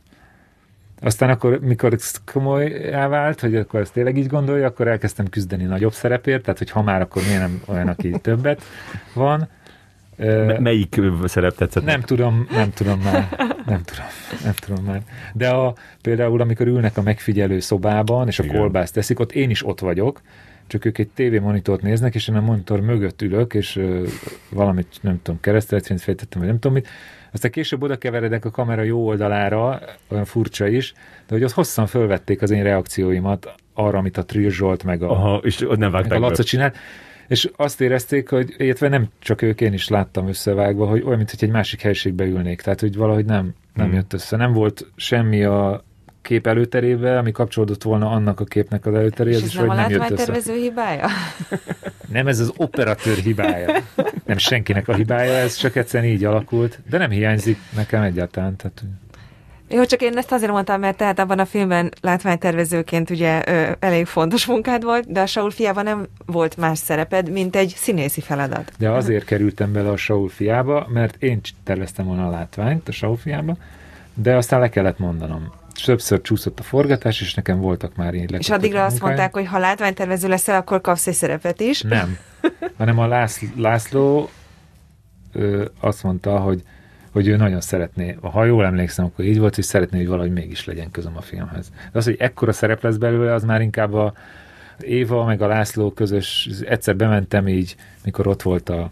Zabezsinszki Éva, a casting direktor. Igen, És az élettársad. I- igen, szóval jókor voltam jó helyen, hogy abban a filmben mégis be, benne legyek. És a, Bebiztosítottad magad. igen, igen. Egyszer, be, egyszer behívott, talán az Éva, Hm? illetve nyilván ő, hogy a, ott van a, a Géza, akivel éppen valami próbafelvételt csinálják, és hogy, és hogy csak lapátoljak a háttérbe. Tehát, hogy szerintem, már nem emlékszem pontosan, szerintem nem a szerep miatt mentem, csak egyébként hogy valami legyen ott a képbe, és akkor valahogy ebből ez lett. Én kérdeztem az Évától nemrég, hogy, hogy, hogy nem gondolta azt, hogy esetleg Saul is lehetnél? És akkor így úgy reagált rá, mintha ez így nem jutott volna eszébe. De te így, így, így titkon így nem vártad azt, hogy így megnézzenek? nem. nem. Pedig így lehetett volna.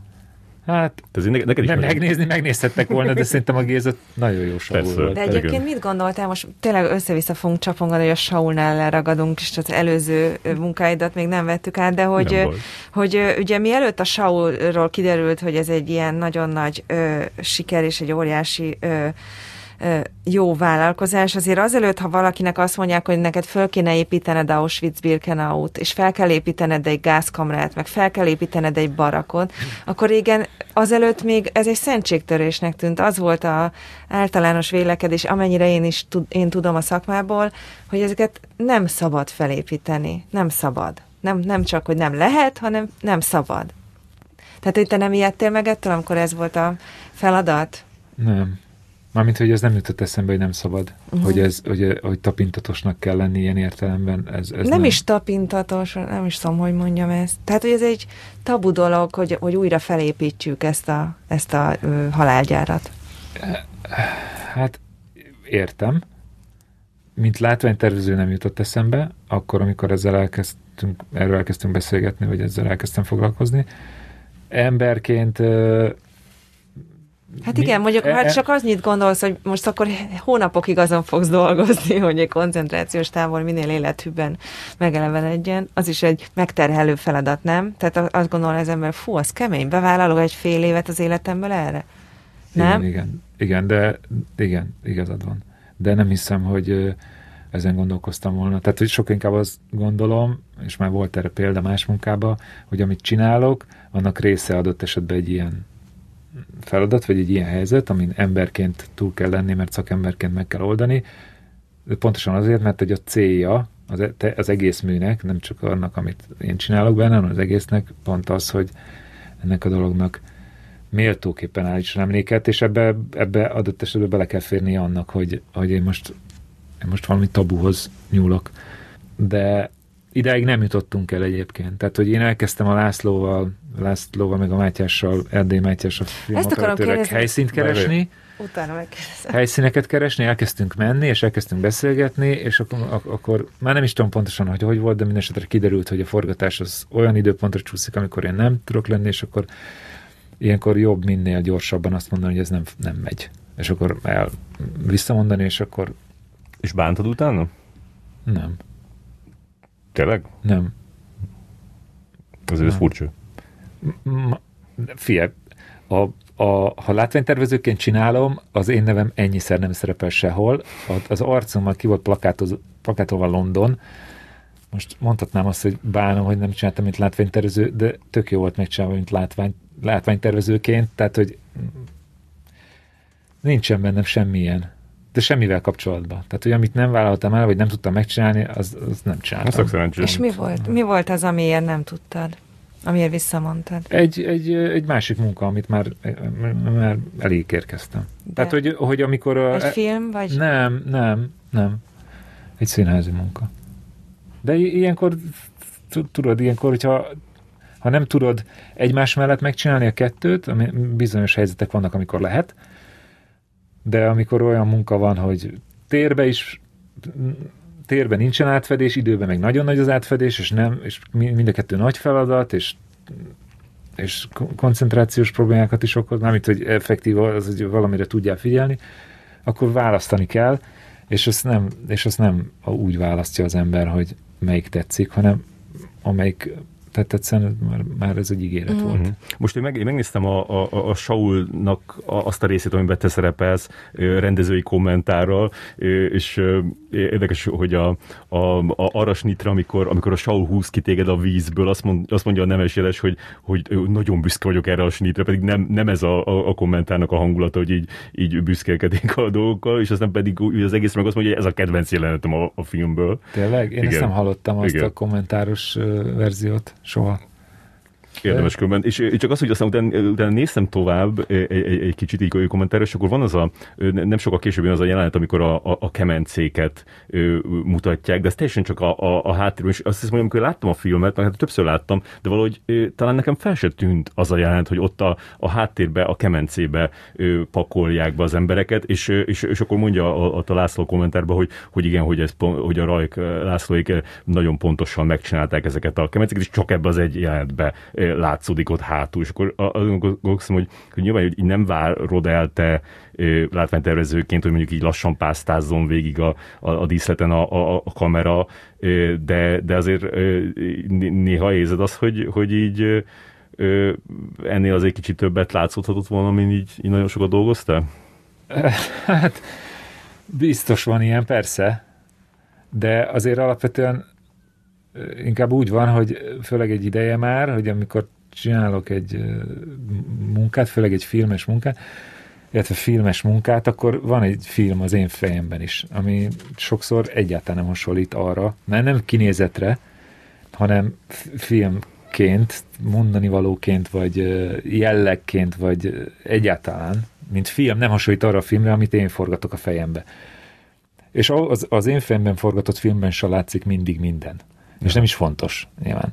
És persze volt már olyan, hogy valamit csináltunk, amire azt gondoltam, hogy nagyon fontos, lenne látni, és nem látszódik, vagy nem látszódik eléggé, de hát ez a fene megette. Egy film, ha jó, az nem attól jó, mert jól néz ki, ha meg szar, akkor hiába néz ki. Tehát jobban idegesít az, hogyha rossz a film, mint az, hogyha nem látszódik eléggé a, a díszleted. Hát, hát persze. De hát ki, ki, kinek nem. Jaj. Mármint, hogy Szerintem ez egy, ez egy, izé, ez egy, ez egy alkalmazotti feladat. Tehát, igen. De azért vannak olyan iskolák, akik, akik úgy vannak, akik, akik tökre megelégednek azzal, hogyha az ő munkájuk az, az ott szép volt, az, hogy milyen a film, az, az, az De szerintem nem lehet külön, ja. külön értékelni.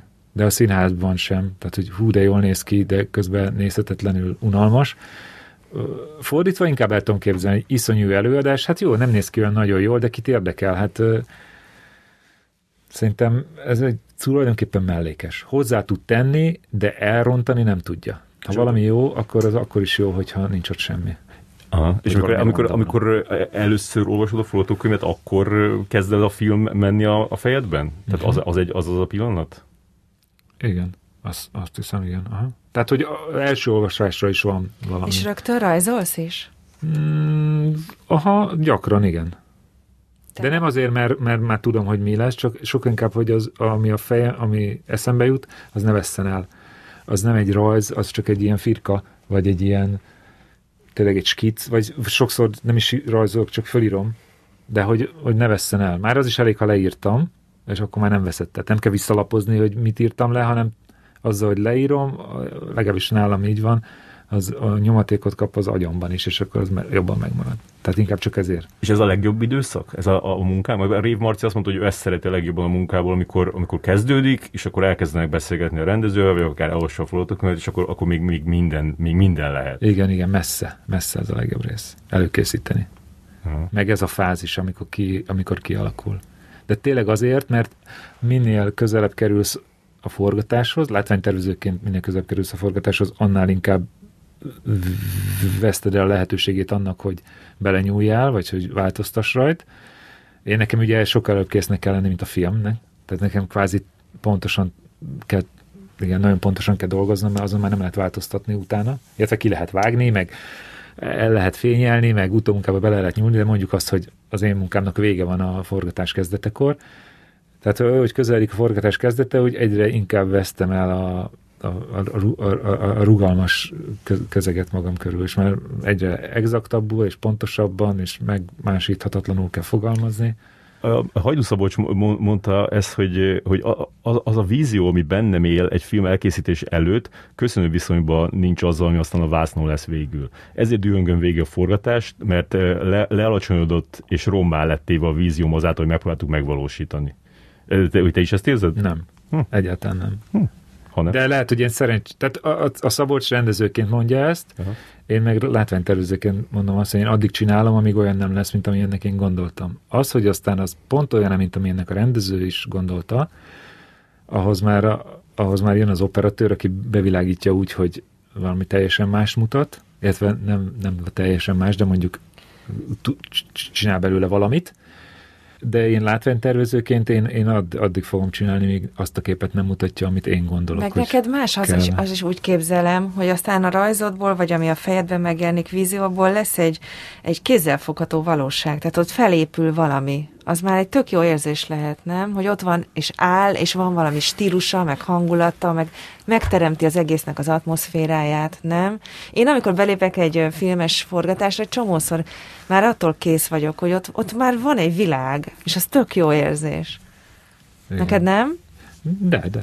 Én, én emlékszem gyerekkoromból a Varázs Ceruza című mesefilmre, mert mindig úgy néztem, hogy hát ez, en, en, en, e, ezután már nincsen semmi, tehát hogy ez a teteje, az életnek, hogy legyen egy varázsceruzám, és tulajdonképpen rájöttem egy pár éve, hogy, hogy, hogy, hogy én rajzolok a, a ceruzámmal valamit, és ezt mások megcsinálják.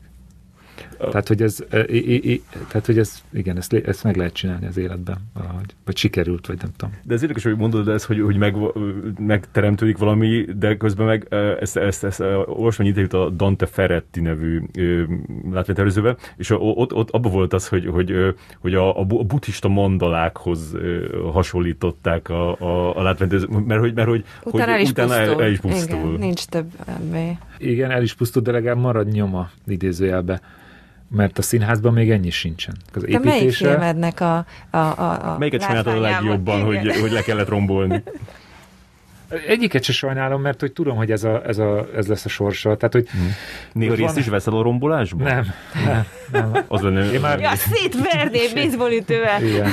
És felvenni lassított felvétel. Nem. Van olyan díszlet uh, fóton, a, ez az úgynevezett backlot, ami egy középkori városnak a uh-huh. díszlete, amit a 80-as években kezdtek el építeni egy Katfel Atya nevű angol tévésorozathoz, 80-as évek valamikor, és aztán szép lassan hozzáépítettek, meg elbontottak, meg átalakítottak, de folyamatosan mint egy ilyen organikus sejt így, így, így, így fejlődött. Mai napig ott van, és ott van egy, volt egy kapu, amit én építettem egy filmhez, ami ott volt tíz évig. Hmm. És akkor az olyan vicces volt, hogy ebbe a filmbe is látom, meg abba a filmbe is látom, meg mikor én oda mentem újra terepszemlézni, hogy akár mi, miért oda kellett mennem, akkor láttam, hogy mindig ott van, már eltűnt, de hogy az legalább azt gondoltam, hogy na jó, hát akkor ez egy kicsit tovább élt, mint egyébként egy díszlet a Aha, de akkor ez, ez nem okoz problémát neked, vagy nem, nem hát, sajnál annyira, hogy... Ö, emberként több problémát okoz, mint szakemberként. Mármint, hogy az, az a mennyiségű szemét, amit gyártunk, az mint embert zavar, Értem. de mint szakembert az, hogy elbontják a díszletet. És miért mi lesz általában a díszletelemekkel? Hát ami, ami felhasználható később, és elraktározható, és megéri elraktározni, azt elrakják, mondjuk a nyílászárókat, azokat azért raktárba tartják, ajtókat, ablakokat. Kinek a raktárba? Kályhákat, például a Kis Józsinek a raktárába. Hogy az bármelyik film ilyen építész cégnek a raktárában vannak dolgok, és akkor azokat ki lehet bérelni, vagy újra elő lehet venni, át lehet festeni, át lehet alakítani. Sokszor ezt a, ugye a produkció elvileg megvesz mindent, amikor, amikor egy film elkészül, tehát hogy a, ez a cég, aki legyárt egy kájhát mondjuk, nekik, az elvileg a produkció. És akkor utána ez meg, meg van olyan, hogy azokat az elemeket felajánlják meg, megvásárlásra. Tehát, hogy el, eladják. És te, amikor tervezed a következő filmet, be, bejárod ezeket a raktárokat megnézni, hogy mi az, amit tudsz belőle használni? Igen, igen. Én, ta, én, én, én nekem van egy ilyen adatbázisom, amit próbálok mindig frissíteni, hogy mi az, ami még megvan. Nekik is vannak weboldalaik, tehát, de én, én csináltam már új díszletet, hogy, hogy csupa csupa raktárból talált dolgokból. Recycle. Igen, igen. Egy, egy, egy színázi díszletet, ami csak meglévő filmes díszletelemekből állt. Egyrészt nem volt pénzünk, másrészt egy kicsit akartam ezt a dolgot. Igen. Amivel viszont lehetne védeni a környezetet, a CGI kiegészítés. Arról mit gondolsz? hogy, hogy, az, hogy az mennyire jó vagy rossz? Vagy... Igen, igen. Hát egy másik dimenzió hogy az jó a másik dimenzió, vagy nem, az, az mindig Te nem szereted? helyzetbe adó dolog. Én nem vagyok ellene egyáltalán. Tehát vannak dolgok, amiket nem lehet másként megoldani. Vagy nem kell, mert fölösleges annyi pénzt annyi pénzt Mikor használtál te a filmedbe olyat, mert most így nem ugrik be hirtelen, hogy, hogy, hogy, hogy... Hát a Jupiter holdjában elég sok minden Ezt van. akartam mondani. Hm. De van a Drakulicsba is azért, mert ott sok mindent ki kellett venni a mai Budapestből. De mondjuk, bocsánat, hogy a Jupiterbe azért, tehát a, nem, a, nem az a fő jellemző a Jupiterben, hogy sok CGI, nem tudom, a Rév Marcival itt beszéltünk De azért van benne. Ja, igen, igazad van. Tehát olyan díszlet, ami, amit CGI-ben megépítettek, olyan, olyan olyan talán nincsen, de nagyon sok utólag belenyúlt dolog van. Clean, tehát ilyen kiszedni, tisztítani dolgokat, abból elég sok minden van. Az egész vége, az, hogy a város fölött repül és megáll a város alattunk, az, az utómunka. De az, hogy kiugrik az ablakon például, amikor szalad és kiugrik az ablakon, ott én annak a szálloda folyosónak az utolsó 6 méterét, azt megépítettem egy ilyen szállítmányozási konténerbe, aminek az arányai megfeleltek a folyosóhoz, és ott effektív kiszalad, és effektív kiugrik a Oda egy... Igen, de, de aztán azt is ott a helyre kellett tenni, de igazad van, olyan dolog, aztán a repülő, ami átrepül. Igen, igen.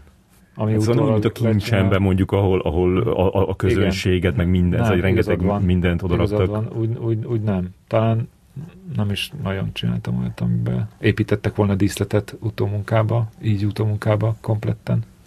Számít neked, hogy egy filmben mekkora költségvetés van a, a látványra?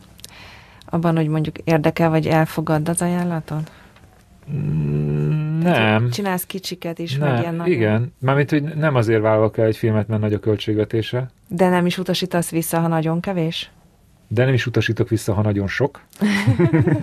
De az nagyon a... keveset se, egyáltalán nem. Igen, egyáltalán. az a hírjár rólad, hogy, hogy akár megcsinál egy inkubátoros filmet is uh, ingyen, uh, csak innen mernek uh, felkérni téged.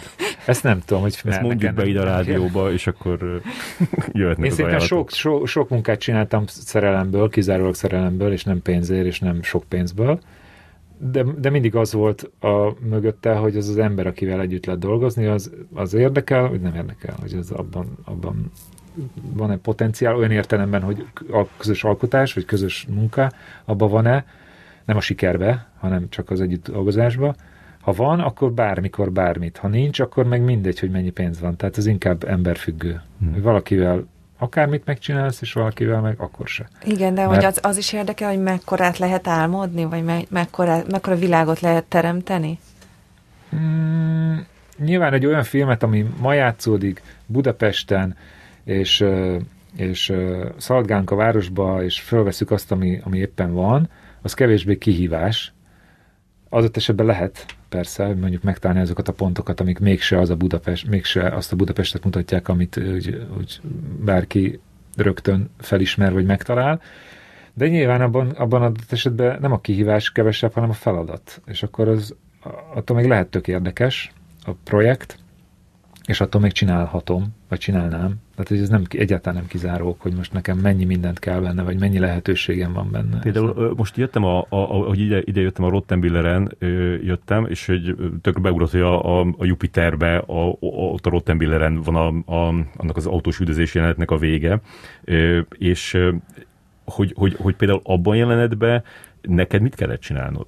Az a jelenet, az ugye a, egy francia rövidfilm nek a megidézése. Megidézése, igen. Uh, rendezvous.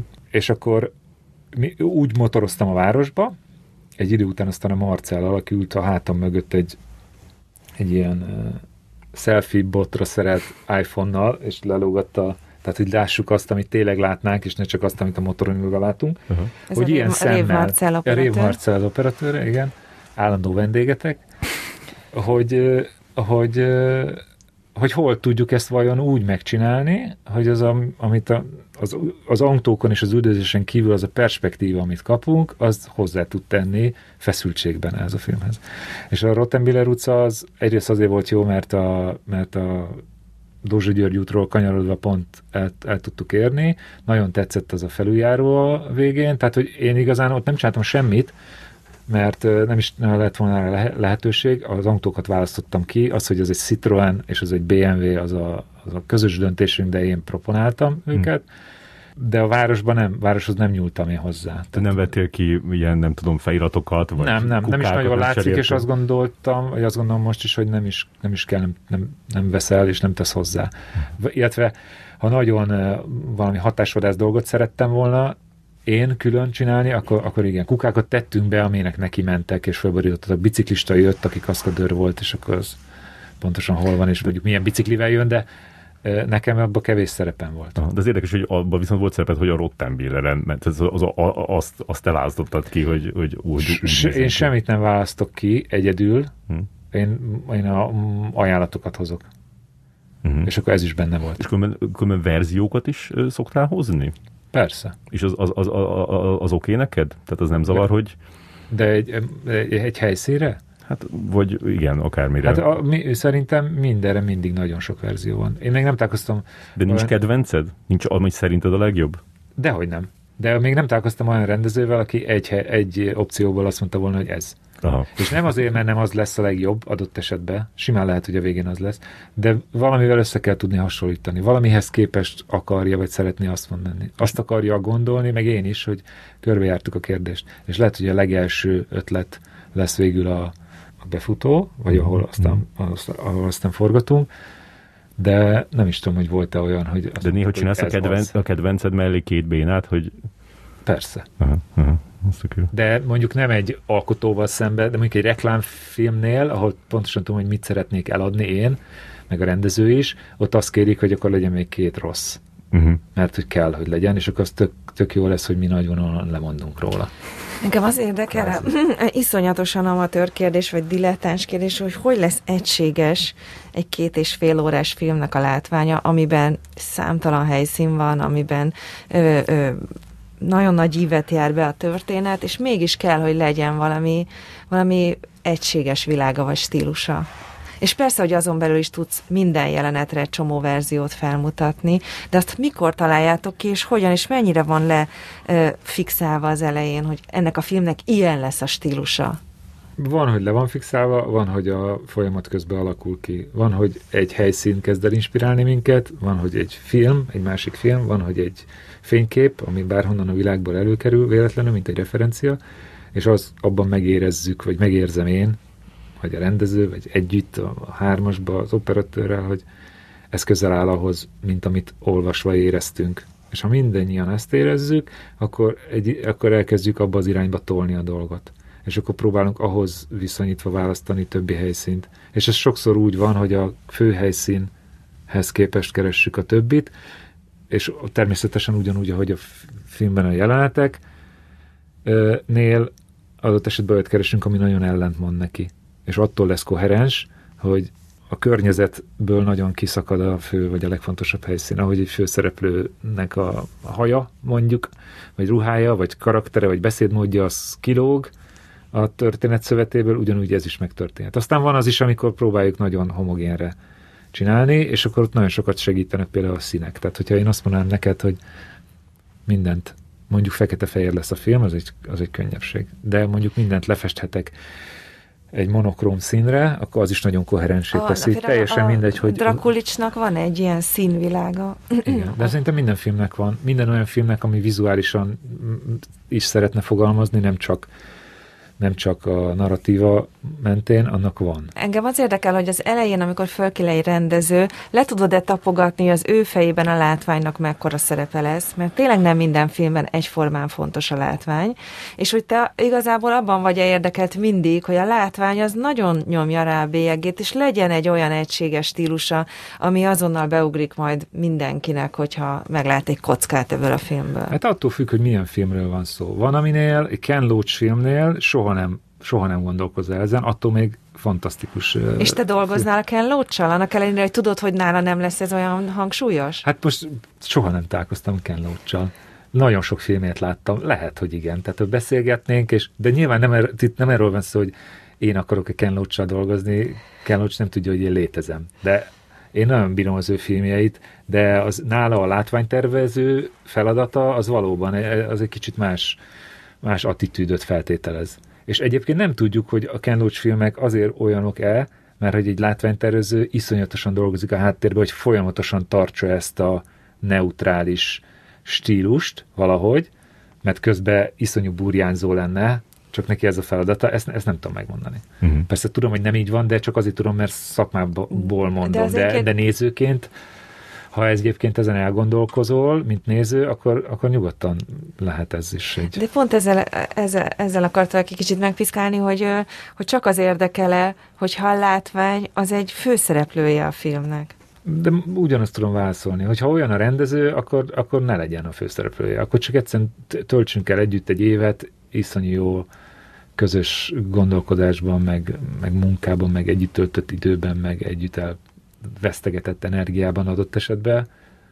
Hát ez érted, vagy nem tudom. Szóval én nem azért dolgozom, hogy fantasztikus végeredmények legyenek. Én azért dolgozom, mert ez az életem, és ezzel töltöm az időmet. A, az ezzel töltött időt, azt töltsem már jól, és nem én nem sikeresen akarom ezt eltöltetni, nekem az nem az a lényeg, hogy minél nagyobb szabású és minél látványosabb filmek legyenek a végeredmények. A sokkal fontosabb, hogy azt az évet, vagy azt az időintervallumot, amit egy fia előkészítésére, meg forgatására, meg az együtt munkára töltök, az alatt jól érezzem magam. És ez mennyire sikerült eddig? Többé-kevésbé. Többé-kevésbé. Hány Persze voltak, hát nem tudom. 80, 70? Szerintem az 50 fölött az már minden jó. Mm de, és, és a száz meg úgyis elérhetetlen. Mármint, hogy és egyre óvatosabb vagy? Úgy érzed, hogy most már azért, azért egyre jobban öregebb tudod? vagyok, azt hiszem egyre öregebb, vagy, vagy egyre megfontoltabb, az, ink, az, az igen. De hogy közel kerülök ehhez, talán jobban tudom, talán jobban tudok érdeket érvényesíteni, talán. Eleinte nem tudtál? Az, ez hát neked azért, hát meg, persze, meg azt se tudtam, hogy igazán, hogy nekem hol vannak a határaim, azt se tudtam, hogy, hogy mik a, pontosan a lehetőségeim. Mindig abban a pillanatban maximalista módon álltam hozzá a feladathoz, de hogy ez rossz volt vagy jó volt, azt, azt így nehéz megítélni ilyen távlatból. De ez kétségtelen, hogy komolyodom, és, és a, ez a kommunikációban is tudom, jelentősebb hangsúlyt kap mint a folyamat alatti kommunikációban. És mi volt a legszebb dicséret, amit eddig kaptál munkádra? Őszintén a legszebb dicséret az az volt, amikor a Delta kapcsán jelöltek a Filmakadémia díjra, és a nővérem megkérdezte, hogy de te mit csináltál abban a filmben. És ez nyilván azért dicséret, mert abban nagyon sok minden van, amit mi, csinál, mi hoztunk létre, de ha az úgy néz ki, hogy ő nem érti, hogy mit csináltam benne, ami egyrészt nyilván naivitás, másrészt meg eh, egy teljesen őszinte nézői attitűd. Az egy dicséret. Mert ott az volt a cél, hogy ne lást. Mm. Ne vedd észre. Amikor, amikor, de ez egy ilyen fajta film. Aztán nyilván van olyan, amikor az, az a lényeg, hogy azt meg nagyon is vedd észre, de ez, és ezt a nővérem mondta, igen. És te könnyen megdicsérsz másokat? Szerintem igen. Én szerintem, én amennyi, amit gondolok magamról, az az, hogy én abszolút elismerem a másnak a munkáját, és azt értékelem is. Hogyha az értékes, akkor az abszolút értékel. És ki is neveltél embereket már ennek Igen. a szakmának, nem? Hát nem, sose volt ez a cél, hogy neveljek, de lettek emberek, akikkel együtt dolgoztam, akik kvázi segítettek nekem munkába, vagy így együtt dolgoztam, és aztán ön, azóta önállóan dolgoznak. Igen. De ez nem az volt, hogy én most akkor neveljek embereket, csak így alakult. Ah, volt egy csomó, aki viszont nem lett belőle semmi. Tehát olyan is van. Pedig ez a, ez a dicset, vagy bocsánat, ez a idézet pont arra vonatkozott, hogy, hogy, hogy te nem neveled az embereket, hogy nincs, nincs türelmed arra, hogy, arra, hogy és könnyen megszabadulsz attól, aki, akinek nem vagy megelégedve a munkájával. Igen, ezt egy olyan mondta, akitől megszabadultam? Nem. Egy olyan, akitől nem szabadultam meg? Vagy, egy, vagy, vagy egyáltalán nem nem tudom, De én, de én, én ezt, ezt mondtam, hogy én egyáltalán gondoltam soha azt, hogy nevelem. Én amikor valakivel együtt dolgozom, akkor azt szeretném, hogy annak legyen számomra is értelme, sőt, alapvetően azért dolgozom vele, hogy az én munkámat segítse. Az, hogy neki ez jó, vagy ez ő hozzátesz, vagy ettől ő több lesz, vagy fejlődik, vagy ebből aztán önálló karriert csinál, az csak bónusz. De ha csak arról lenne szó, hogy ő belőle valamit neveljek, és ez neki legyen jó, azt nem biztos, azt valószínűleg nem tudnám csinálni. Tehát az egy nagyon jó tanárnak kell lenni, aki már, és szerintem az csak úgy lehet, hogy már nem működsz, már nem mm. praktizálsz, vagy hogy mondja. Mm. Mert ha praktizálsz, akkor örökké az lesz, hogy tulajdonképpen igen. Szerintem vannak, akik ezt csinálják, hogy, hogy így nevelnek, várják a jó ötleteket, és aztán abból praktizálnak. E, ezzel sincs semmi probléma, nyilván ez is a része a folyamatnak, vagy a szakmának, csak én nem. Igen, szóval, hogy ez nagyon távol áll tőlem. És vannak ellenségeid? Szerintem sokan vannak, akik nem szeretnek, de az, hogy ellenségek lennének, tehát hogy ártani akarnának. És Hát azt nem szeretnének? hát nem tudom, nem mindenkinek tetszik az a stílus, hogy én működöm, vagy kommunikálok, szerintem. Nyilván egy csomóan, vagy én gondolhatom azt, hogy egy csomóan félreismernek, és nem is ismernek igazán, és, és inkább ez egy félelem, ami nem tudom miből adódik össze, de persze voltak már helyzetek, amikor szembesültem azzal, hogy tényleg ez, ez, ez azért eléggé félreérthető Mhm. reakció volt. De az, hogy ellenségek lennének, akik ártani szeretnének nekem, azt, azt nem nagyon tudom. De nem vagy egy mézes, mázos ember. Ugye ez így nehezedre esik, hogy úgy, úgy, úgy foglalkozza a, mondjuk a beosztottjaidnak a, a, a lelkével?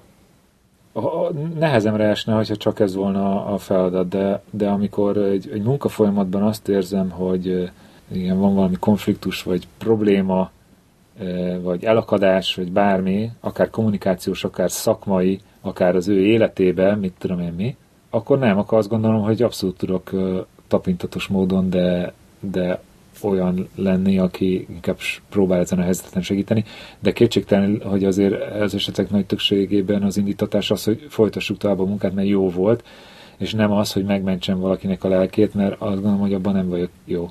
És a, ahogy befutottál, vagy végül is most már tényleg egy nagyon elismert látványtervező lettél, olyan helyzetekkel már nem találkozol, mint a Peter Greenaway film esetében, hogy meg kell oldani leleményből, meg kell oldani a semmiből, és, és akár még inspirál is az, hogy most az van, hogy újra visszamegyünk a, a, a- az alapokhoz, és akár két kezünkkel hozunk létre valamit? De, Van még most is? sőt, mindig így van. Mindig? Tehát bármelyik filmet nézed, ami, amiben dolgoztam, és most már azt gondolod, hogy ez nem lehet összehasonlítani a 20 évvel ezelőttiekkel, vizuális értelemben, valahogy az utolsó rétegek, amik látszódnak a filmen, tehát nem az, amit tartja azt az utolsó réteget, amit nem tudok megcsinálni, de az utolsóban mindig az, az nagyon fontos, hogy azt te tudd oda rakni, akkor lesz olyan. És ez a szí- színházban is nagyon így van. Tehát a mai napig bármelyik külföldi melónál az utolsó héten én festek. Igen? Hát igen, de az már nem festés, tehát nem én festem meg a díszletet, az, az nyilván az meg van csinálva, de hogy a, nem tudom, ezt a nagyon utolsó lehelletet rátenni, amitől én azt gondolom, hogy élő lesz, vagy olyan lesz, ami ennek én szeretném, azt nem lehet elmagyarázni valakinek, egy nagyon jó szakembernek se. Ha megszületik a folyamat alatt véletlenül, vagy létrejön, akkor az tök jó. De mi, mindig az az érzésem, hogy akkor oda kell menni, és akkor meg kell csinálni. És nem bonyolult, tehát nem, nem nagy dolgokra gondol, csak az a, pont az a, az a, talán az a pici, ami, amitől olyan lesz, azt, azt, azt nem tudja más oda rakni. Nem azért, mert én olyan zseniális vagyok, hanem mert nem tudom elmondani, hogy mit csináljon. Csak érzem, hogy mit kell csinálni. És lehet olyat mondani, ami a te kézjegyed? Tehát, hogy van-e valami olyan stílus, amit szeretnek tőled újra meg újra látni, vagy kérnek tőled, mert tudják, hogy Remélem nincs. te... Igen, ez lenne a jó, Remélem ha, nincs. ha mindig teljesen nulláról. Hát igen, végülis mindegyik munka másmilyen. Minden díszletbe tervezek egy ágyat lehetőség szerint.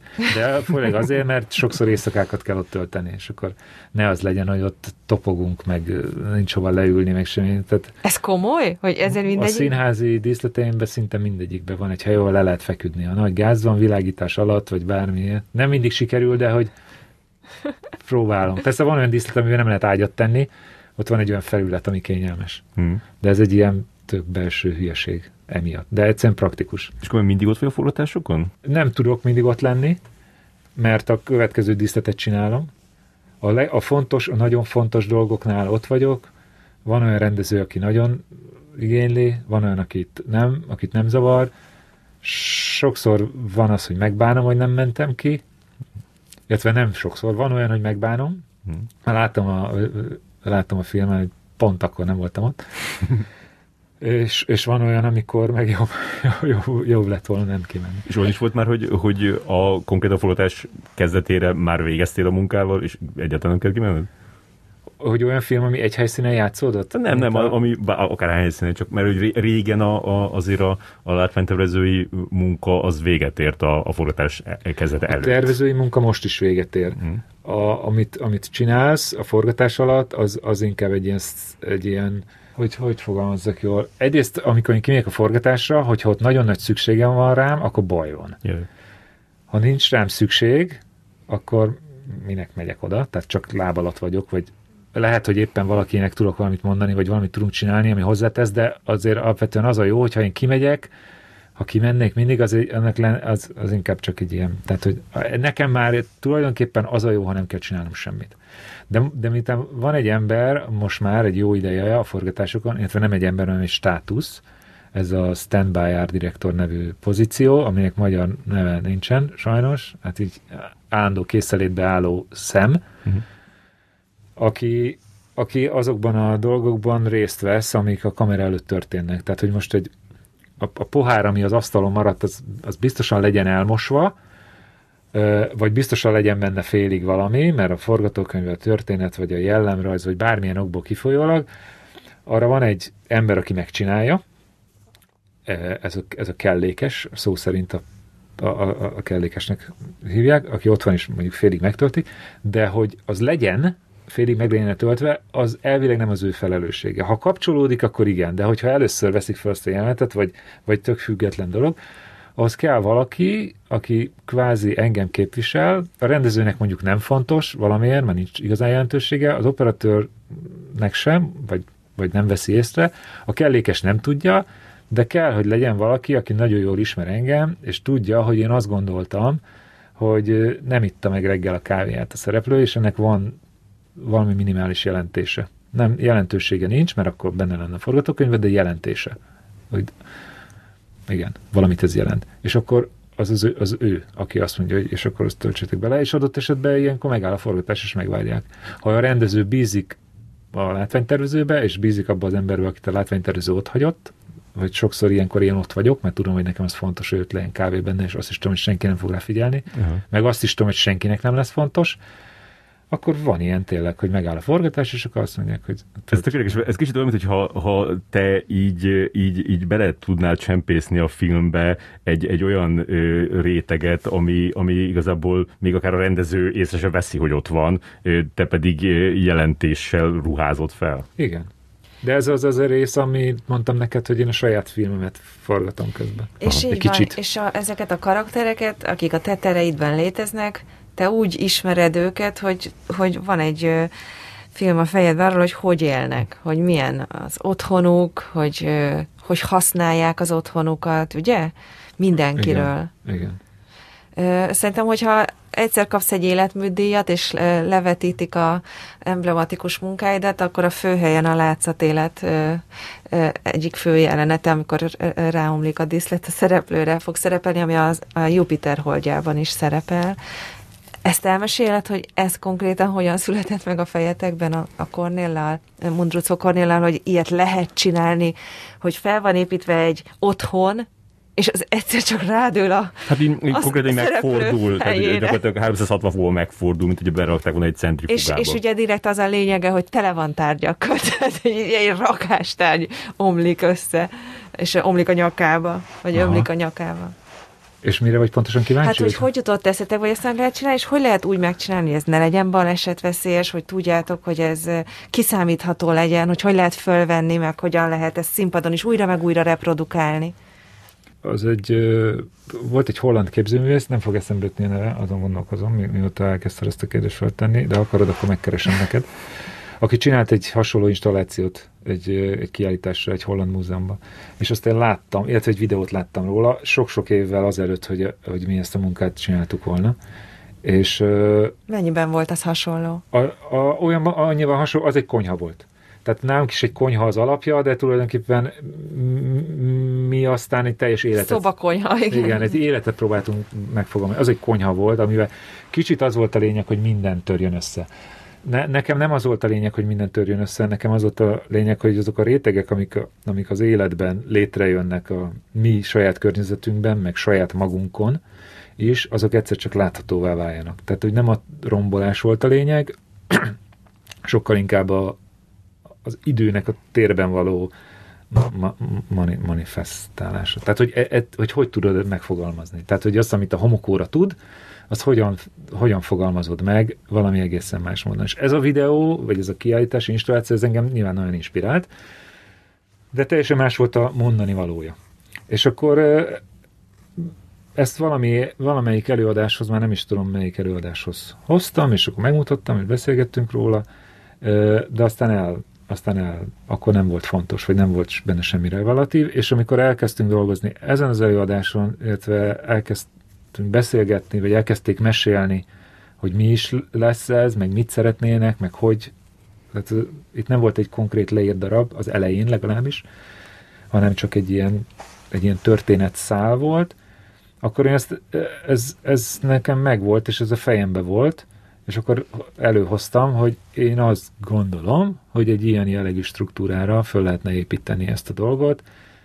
Az, hogy ebből aztán egy úgy lett jelenet, hogy tulajdonképpen az előadás áll öt jelenetből, és abból azt hiszem, hogy hatból, már nem emlékszem pontosan, abból egy jelenet az tulajdonképpen ez a forgás. Tehát, hogy, hogy a díszlet transformáció, vagy az átalakulása a színészek nélkül is képes önmagában egy jelenetet ö, létrehozni, vagy jelenteni. Ez később lett. Mármint, hogy ez a dolog nem, nem, nem, a, nem, nem az írott szöveghez próbált ez a dolog kapcsolódni, sokkal inkább lett Kivívta önálló. a helyét. Aha. Igen, igen. Hát ahogy elkezdtük csinálni, és egyre többet elkezdtük próbálni, hogy, hogy ezt a forgást, hogy miknek kéne történni, miknek kéne hullani, miből mennyi kell, milyen ritmusban fog jönni. Nyilván van egy nagyon nagy véletlen faktor benne, mert, mert igen, nem lehet ugyanúgy összerakni mindig, száz százalékig a díszletet, de azért elég pontosan ki van számolva, hogy mi milyen ritmusban következik, és mi hova van téve, hogy akkor jöjjön, és uh, igen ezeket újra pótolni kell, vagy most ez úgy van megcsinálva, vagy mindig lehet reprodukálni? Van egy, van egy része, amit pótolni kell, de, de minimális. Tehát a, a, a, a, a jelentős része az helyreállítható, és nem, nem, nem kidobott. És ez maga egy drága jelenet, ugye ilyen szín, színházi nem. jelenetekhez képest? Hát a, a díszlet maga az, az, az abban a léptékben, amiben a Proton Színház dolgozik, vagy dolgozott, abban olyan, hát kb. ilyen költségvetésű díszleteket csináltunk, de nem különösebben drága, inkább a kellékesnek, a kellékeseknek, a technikusoknak sokkal macerásabb előkészítési idő. Uh-huh. De egyébként tök jó, hogy elmesélted, hogy tehát ez nem a darabhoz idomult ez a jelenet, hanem magára alakította a történetet. Hát inkább azt mondanám, hogy ez nem volt megírva, hogy és akkor ez történik, hanem ez történt. És, és ez egy és, történés lett, ez egy igen. önálló történés, és ez tök érdekes, mert az, ezzel elmondtad, hogy a látványi tervező előlépett a háttérből, és a történet alakítójává vált, és valóban egy olyan erős szimbólum, és azért is lenne ez a te legemblematikusabb munkád, mert önmagában annyit jelent, annyi jelentést hordoz, és olyan megrázó erejű. És amellett persze mind a kétszer a filmben is meg a színházban is ez egy olyan váratlan, váratlan esemény, és egyszer csak olyan hihetetlen erős üzenete van mindenki számára. És más üzenet. A filmben is, a színházban is tök más jelent az a, az a jelenet. Igen. Igen, de azért filmben láttunk már hasonlót, és filmben ez, ez, ez elképzelhető. B, hogy igen, ilyesmi történik, vagy ilyet tudnak, ilyet fel szoktak venni, hát van mindenféle, mert nyilván lehetne sorolni filmeket, amiben hasonló eredet igen, az eredet, meg az eufória, igen. meg az Bár az Old Man, volt. meg igen, de igen, van minden. Melyiket mondod? Old Man? Old Man is van egy ilyen, nem? Ott is a folyosó. Mármint az Old Boy. Old Boy, bocsánat. Ja. Igen. Az lehetne folytatás. Aha. De valamit akartam erre válaszolni, ha volt ebben egy kérdés. A végig azon Csak a rakja össze a dorka a, a, izé, a, a, a sóréledet. Próbálom egyrészt felidézni ezekből az elhangzott filmekből. Ja nem, bocs, ez arra, vonatkozott, ez arra vonatkozott, hogy színházban ebben van egy ilyen, egy ilyen jó értelembe vett sok. Igen. És egy ilyen lélegzet. A filmben azért kevésbé. Tehát, hogy ott a, már annyira a szemünk hozzá van szokva a trükkökhöz, az effektekhez, a sebességhez, a, a valószínűtlenhez, hogy mindent befogadunk, és lehet, hogy tetszik, vagy nem tetszik, de hogy úgy elfogadjuk, hogy ez van, és hogy belefér. A színházba ez hatásosabb ilyen szempontból, azt gondolom. Nekem a filmben is nagyon hatásos volt, és az jutott még eszembe, hogy ugye egy picit az a réteg is megjelenik benne, hogy mennyi szar között élünk. ez volt a lényeg. Szarakkal. igen, igen, aztán ez volt a lényeg. És hogy te is így vagy, hogy vagy a tárgyakkal? Neked milyen a viszonyod a tárgyakhoz a saját életedben? Én, én viszonylag hogy, hogy mondjam, ilyen gyűjtögető típus Tényleg? Azok ilyen nagyon sok tárgy van, amihez személyes emlékek vagy élmények fűznek, meg egyszerűen a birtoklási vágy is, is van. de ez, itt, itt megint csak nem értékekről beszélünk, elsősorban nem, hanem csak, csak, csak a, valamilyen érzelmi kapcsolatról azzal a tárgyal, és amiatt rohadt sok mindenféle dolog van, a, hát ez néha nehéz, hogy tulajdonképpen minek is van, meg, meg mit csinálok vele, meg, meg Tehát amikor nem meg... vagy egy minimalista srác? Nem, nem. Igazán akkor probléma, hogy akkor derül ki, hogy mennyire nem, amikor meg kell mozdulni. Tehát mondjuk költözni, Költözni kell, ja. Van egy hely, ahol így a cuccaimnak a nagy része van, hogy ne a lakásban legyen, ahol élünk, mert nem csak én élek ott, és ezek a tárgyak, ezek nekem fontosak, másnak nem és akkor egy csomó minden dobozban van emiatt, de tudom, hogy hol vannak, meg tudom, hogy mik vannak, tehát néha így, így előkeresek nagyon régről valamit. Most például találtam valamit pont ami így nagyon régi. És amikor elköltözöl, szeretsz egy új otthont kialakítani? Azt is ugyanúgy tekinted, nagyon, mint egy látványtervezői na, munkát? Nagyon nem szeretek költözni, nagyon sokszor költöztem életemben, és nem, nem tudok, ne, azt gondolom, hogy nem fordítok elég, tehát nem fordítok annyi energiát a saját környezetemre, mint amennyit egy más, más alkotó művészetének szentelek, igen, egyáltalán nem. Lehet, hogy jó lenne, de kicsit uh, úgy is élem az életemet, hogy a, ahol élek, az nem a, tehát nem ott vagyok a legtöbbet. És azért valahogy nem tudom, hogyha ott élnék... De most de csak azért, de, de, de, csak azért, mert sokat dolgozol, nem? Igen, igen, igen. Sokat dolgozom, és nagyon sokat utazom, és sokszor nem vagyok ott. Tehát, hogy valahogy meg sokszor éjszaka érek haza, vagy este, és akkor, tehát, hogy valahogy nem egy, nem egy olyan lakás, a lakás, amiben élünk, nem egy amiben... Otthon. De, de, tök jó egyébként, meg úgy részleteiben már azért talán olyan, hogy lehet, hogy te felismernéd, és azt mondod, látnál róla egy fényképet, hogy igen, ez lehet, hogy az enyém, de... Most de nem azért, képzeltem el, hogy így elkezdtél mesélni róla, mint mint a Zsótér lakása a Fehér Istenben, ami egyébként nekem fura volt, mert egy túl jó ízlésű lakás volt nekem ahhoz a karakterhez, akkor nagyon feltűnő volt nekem, hogy hé, hogy van ennek ilyen lakása? Nem emlékszel rá, Feri? Vagy Haloványon. Hogy nekem az ilyen, ilyen menő lakás volt. menőbb volt, mint amilyennek gondoltad a Zsótér. Igen, de ez privát vélemény. De nem, de absz- abszolút jó, hogy van vélemény. Érdekes módon az, abban a lakásban laktam én. Tessék! Amiben, amiben forgattuk, sajnos. Tessék, basszus! Igen, de nem úgy laktam benne, hogy a filmben volt, a filmhez átalakítottuk, de valóban van benne olyan dolog, ami, ami, ami adott esetben nem passzol az ő karakterével, de ez egy ilyen, ez egy ilyen nem, nem mondom azt, hogy harc volt, hogy pontosan milyen legyen, de ez egy ilyen több többkörös egyeztetés, hogy aztán végül milyen, és hogy mi van belőle megmutatva, és ami meg van belőle mutatva, az vajon nem vissza téged félre. Most nem akarom azt mondani, hogy ha még 60 fokot fordul a kamera, akkor kiderül, és pont minden helyére kerül. Én azt gondolom, hogy az volt megcsinálva, de nem állítanám, nem állítom azt, hogy te azt látod. És ez a te... De ez egy, ez egy nagyon érdekes kérdés, mert pont a, a Köves Gábor szokta írni, az, majdnem az összes skandináv film kapcsán, hogy pusztán azért szeretjük nézni a skandináv filmeket, hogy a skandináv lakásokat nézegessük, hogy ott tényleg milyen jól néznek ki, és nem úgy, mint az IKEA katalógusban, hanem valódi életeket látunk mögé, és ez is csak egy ilyen volt, hogy egy vonzó lakás volt, vagy az a része, amit láttunk belőle, ez ilyen jól nézett ki. nem volt vonzó. Nem, nem, szerintem, igen, én azt, én azt mondom, hogy szerintem a, a, a Zsótér a Fejlistenben az az utóbbi tíz év egyik legfélrekasztingoltabb szerepe, és szerintem lehet, hogy te azt a lakást a, ahhoz a karakterhez tervezted, de aztán az Zsótér nem úgy játszott, vagy nem tudta úgy eljátszani, mert szerintem nem őt kellett volna választani arra a szerepre. Hát jó.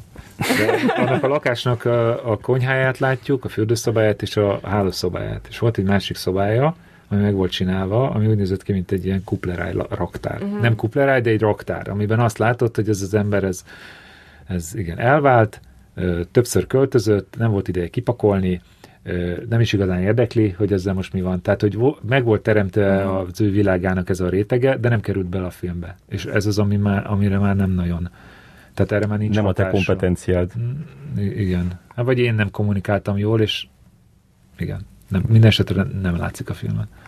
A Tasnádi Zsófi volt ebben a műsorban egy, egy pár éve, aki látványtervező, és veled is dolgozott együtt, és, és akkor amikor kérdeztük tőle, hogy hogy gondolta arra, hogy rendezzen mm, filmet, vagy ne csak, ne, ne, nem csak, de hogy ne látványt, ez rendezzen filmet, és akkor azt válaszolta rá, hogy, hogy nincs bennem annyi ego, a saját gondolatomat nem tartom annyira fontosnak, hogy egy egész stábon át érvényesítsem őket, viszont szívesen állok be olyan gondolat mögé, amivel egyetértek. Ezt te is így gondolod? Részben igen. Tehát, hogy én, én magamat igen úgy apostrofálnám, hogy beállok olyan gondolat mögé, amit a Zsófi mond. Szerintem a film az, hogy valaki rendez is filmet, és nem csak szolgálja a film elkészítését, az nem, feltét, nem, nem csak ego kérdése. Szerintem vannak olyan emberek, akik azért rendeznek filmet, mert, mert tényleg van mondani valójuk. És azt gondolják, hogy azt nekik ki kell mondani, vagy valaki rábeszél őket, hogy mondják ki, de nem azért, mert a saját hangjukat akarják hallani, hanem azt gondolják, hogy ez fontos, hogy más mm. is tudja. Bocsánat, ez, ez a kevesebb. Lehet, hogy ez a kevesebb, igen. Igen, valószínűleg ez a kevesebb, de hogyha a kérdés arra vonatkozott, hogy én akarok-e filmet rendezni, az is benne van. Ez ilyen... Én, nagyon, én, én tényleg komolyan vettem a egész életembe az alkalmazotti viszonyt, vagy, vagy hogy, hogy, hogy kell pontosan mondani ez?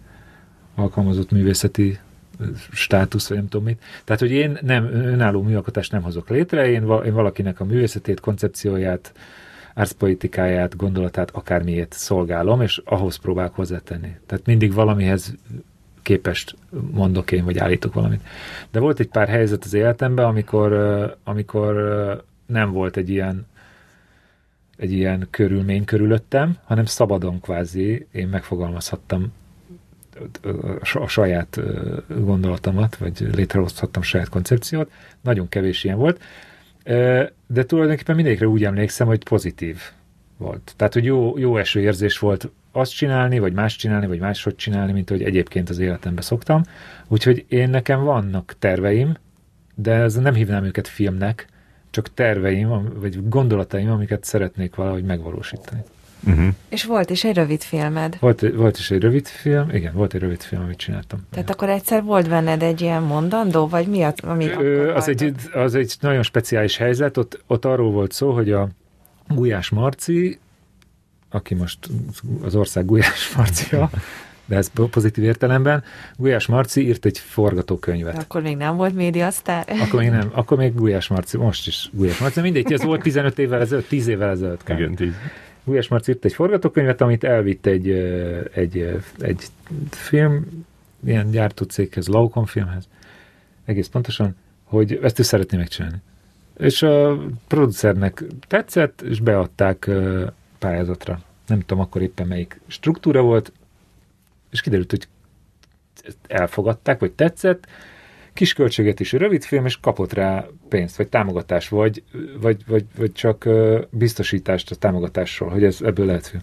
Viszont addigra, míg ez a procedúra lezajlott, állítólag, én nem tudom egész pontosan, a Marci meggondolta magát, és ő úgy döntött, hogy ő nem akar ezzel foglalkozni, vagy nem akarja ezt a filmet megcsinálni, vagy egyáltalán nem akar filmet csinálni, mindesetre, hogy nem akar csinálni. De még ez az előkészítés zajlott, engem fölkért arra, hogy legyek a látványtervező, mi ismertük egymást a Krétakör színházból, meg alapítványból, és jó, jóba voltunk, és, és fölkért arra, hogy legyek a látványtervező, és elkezdtünk róla beszélgetni. És akkor egyszer csak fölhívott engem a filmnek a producere, vagy leendő producere, hogy képzeljem el, hogy ez, ez a helyzet van. De csak így barátilag hogy hát itt ez a filmterv, kaptunk rá pénzt, és itt ez a rendező, aki még nem akar valamit csinálni. És akkor beszélgettünk, beszélgettünk, és mondtam, hogy figyelj, én tulajdonképpen, én nekem tetszett az a projekt, mi lenne akkor, Marci Marci, ha egy másik rendezővel folytatnád, és én csinálok belőle filmet, de csak akkor, hogyha szabad kezet kapok. Tehát, hogy nekem nem kell azt a forgatókönyvet kész pénznek venni, hanem... De azért valamennyi abból indultál ki. Abból, abszolút abból indultam ki, de semmi nem lett abból. Uh-huh. Azt hiszem, ha jól emlékszem és akkor az hű mögött, hogy, hát, hogy, hogy vicces ötlet, de hogy hát ezt fogalma sincs, hogy hogy lehet átnyomni, vagy mit lehet ezzel csinálni. De végül az lett, hogy én írtam vele egy forgatókönyvet, és akkor azt aztán valahogy átnyomta, hogy hát ezt változott a forgatókönyv, de hogy azt a pénzt azt szívesen, tehát hogy kvázi lett belőle egy film így, véletlenül. Tehát úgy, lett, úgy rendeztem filmet, vagy rövid filmecskét, hogy nem, nem volt a indítatásom, De csak a helyzet úgy hozta. Mert nem volt, nem volt igazából ö, té, vagy tétje se volt, vagy... vagy Hát, az úgy nyilván volt, mert elkészült, ezt és az, hogy, és, és igen, és bemutatták, akkor még volt filmszemle, bemutatták a filmszemlén, írtak róla egy páran, ilyen kritikát, tehát, hogy per- persze, hogy elkészült, hogy az van. Jó, csak nem így De- szoktak -e indulni egy, nem, nem egy- egyáltalán. a filmek. A, igen, de ne, én, se, én nem is akartam indulni, és ha indulni akartam volna, se akartam volna így indulni. Hát tulajdonképpen lehetett volna egy tök szerencsés véletlen, hogyha az mondjuk így abból lesz valami, akkor lehet, hogy lett volna, tehát lehet, hogy később ezt komolyabban vettem volna, De de, mondjuk ez a, ez a szabadság ö, szerintem érződik is azon a filmen. Tehát, hogy így, az a film az nem akar megfelelni senkinek. nem. Nem akart. Egyáltalán nem.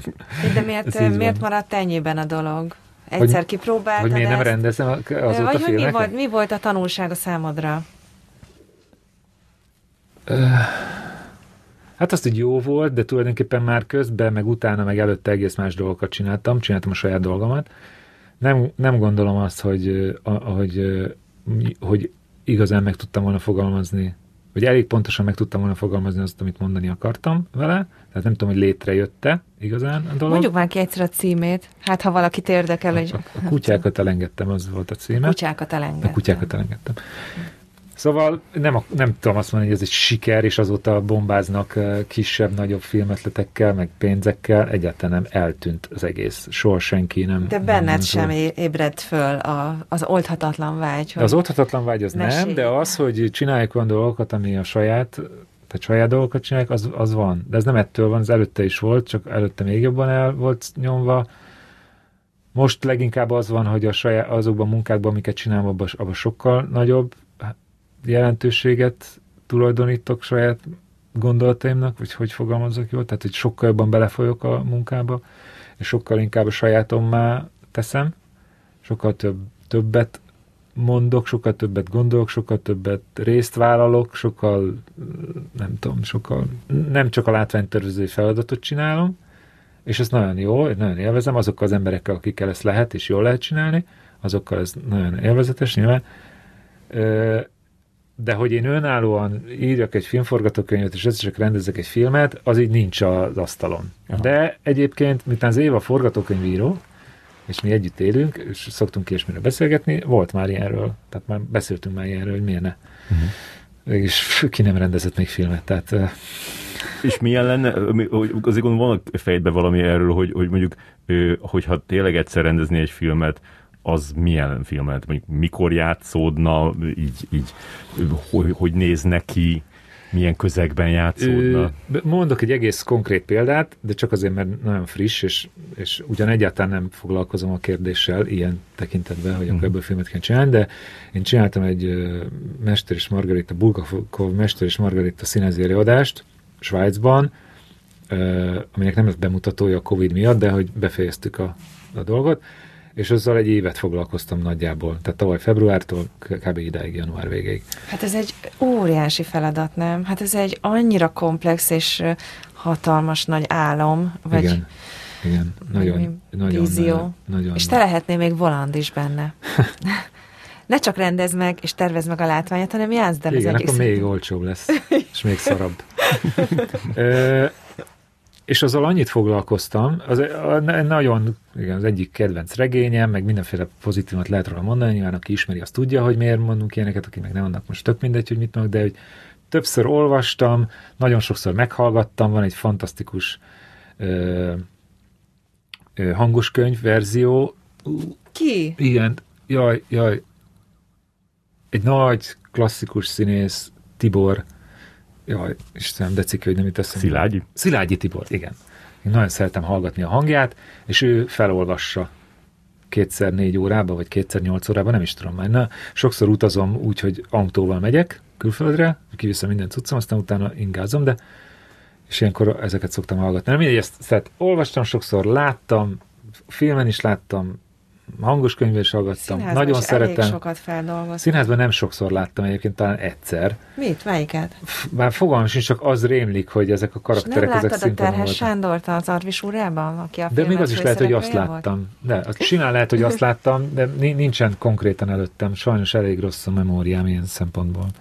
Az, az, az, az a lényege az egésznek, hogy egy, egy olyan rendezővel csináltam az előadást, akit nem ismertem előtte, soha nem találkoztunk, soha nem beszéltünk, azt sem tudtam, hogy kicsoda, összehozott minket véletlenül a sors, és csak azért vállaltam el, miután őt nem ismertem, és nem tudtam azt mondani, hogy miattad megyek, mert hogy ez, a, ez volt a darab, vagy ez volt a téma.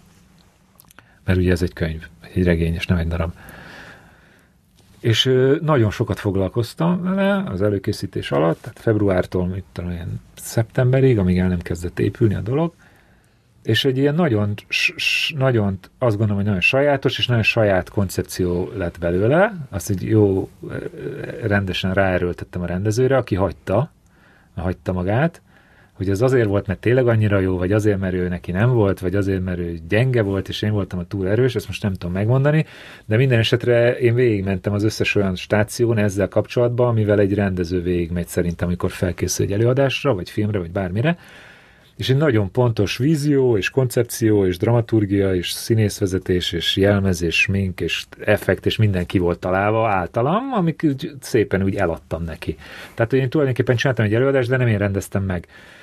És akkor ezzel elkezdtem foglalkozni, hogy ez tulajdonképpen milyen izgalmas, és hogy ebből milyen jó filmet lehetne csinálni, mert nagyon olyan a, a koncepció, de pont itt a vége. De kár, hogy ezt nem lehet látni, vagy sehol, semmilyen felvétel nem készült róla? Hát, ne, nem is mutatták be. Tehát, hogy tulajdonképpen ez még hivatalosan nincsen. Nem mutatták be az eladást a Covid miatt? Igen. Hát az a terv, hogy... És nem is fogják? Hát de az a terv, azért csináltuk meg az előadást, mert amikor elkezdtünk próbálni, lehetett tudni, hogy ez lesz, mert ez amikor október, november közepén kezdtük el próbálni, és január végén lett volna bemutató, és majd általában áprilisban, hogyha kinyithatnak, akkor lesz a bemutató hivatalosan. És hányszor vállalsz el olyat, hogy nem ismered egyáltalán a rendezőt, és fogalmat sincs, hogy fogtok-e tudni együtt gondolkodni? Én amikor befejeztem a főiskolát, vagy végeztem, akkor, és elkezdtem dolgozni, hát kicsit már az iskola alatt elkezdtem dolgozni, akkor úgy voltam vele, hogy hát ez a szakmám, ezt tanultam, és akkor ez a feladatom, hogy megcsinálom ezeket a dolgokat, amire felkérnek. És akkor jól sikerültek az első munkák, és egyre több felkérés, egyre több felkérés jött, és mindegyiknél a, a valahogy azt gondoltam, hogy hát az azért jött, mert ezt meg kell csinálnom. És akkor mindent elvállaltam, mindent mindenkinek, mindenhol, mindig. Ebből volt egy csomó kalamajka, mármint ilyen összecsúszások, ilyen fizikai konfliktusok, hogy egyszerre két városban nem tudsz bemutatón lenni, pedig egyszerre van, volt Miskolcon és Pécsen, meg volt Kaposváron és Pécsen egyszerre. Tehát, hogy voltak ilyen helyzetek, amikkel nem, amikkel nagyon nehéz mit kezdeni, de azt gondoltam, hogy hát ez a munkám, tehát, hogy mi más kéne csinálni. Ez tartott egészen addig, míg nem találkoztam a Siring Árpáddal, és akkor vele találkoztam, egyszer leültünk beszélni, és másnaptól nem vállaltam semmit, csak vele dolgoztam tizen pár évet, illetve utána, hogy a, a Kornél a Krétakör közelébe került, ugye elkezdtem vele is dolgozni, és akkor dolgoztam velük kettőjükkel, és most már egyikükkel se dolgozom, és most kicsit egy olyan fázis van, mint a főiskola végén, hogy akkor na, próbáljunk ki próbáljunk ki bárkit, mindenkit, minél többet, minél különbözőbbeket, hát ha. Mert hogy az volt a, igen, visszatérve a eredeti gondolatmenetre, hogy amikor találkoztam Sining Árpád, és elkezdtünk beszélgetni, meg dolgozni, akkor rájöttem, hogy tulajdonképpen ez, ezt megelőző 6-7-8 év, az, az, az ez volt, hogy meg, megtaláljam azt a valamit, vagy azt a valakit. Mm. És mikor megtalálod, akkor evidensé válik, hogy most már nem kell keresni, mert hiszen ott van.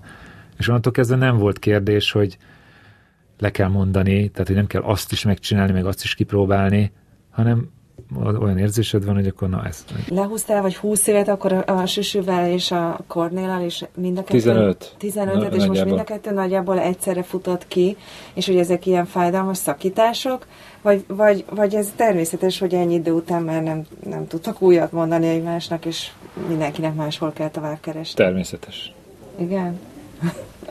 Mondjuk Ez a hivatalos verzió. Nem, nem, nem. Hát ez is mind a kettő más. Másrészt a kettő összeért, amiből önmagában voltak konfliktusok.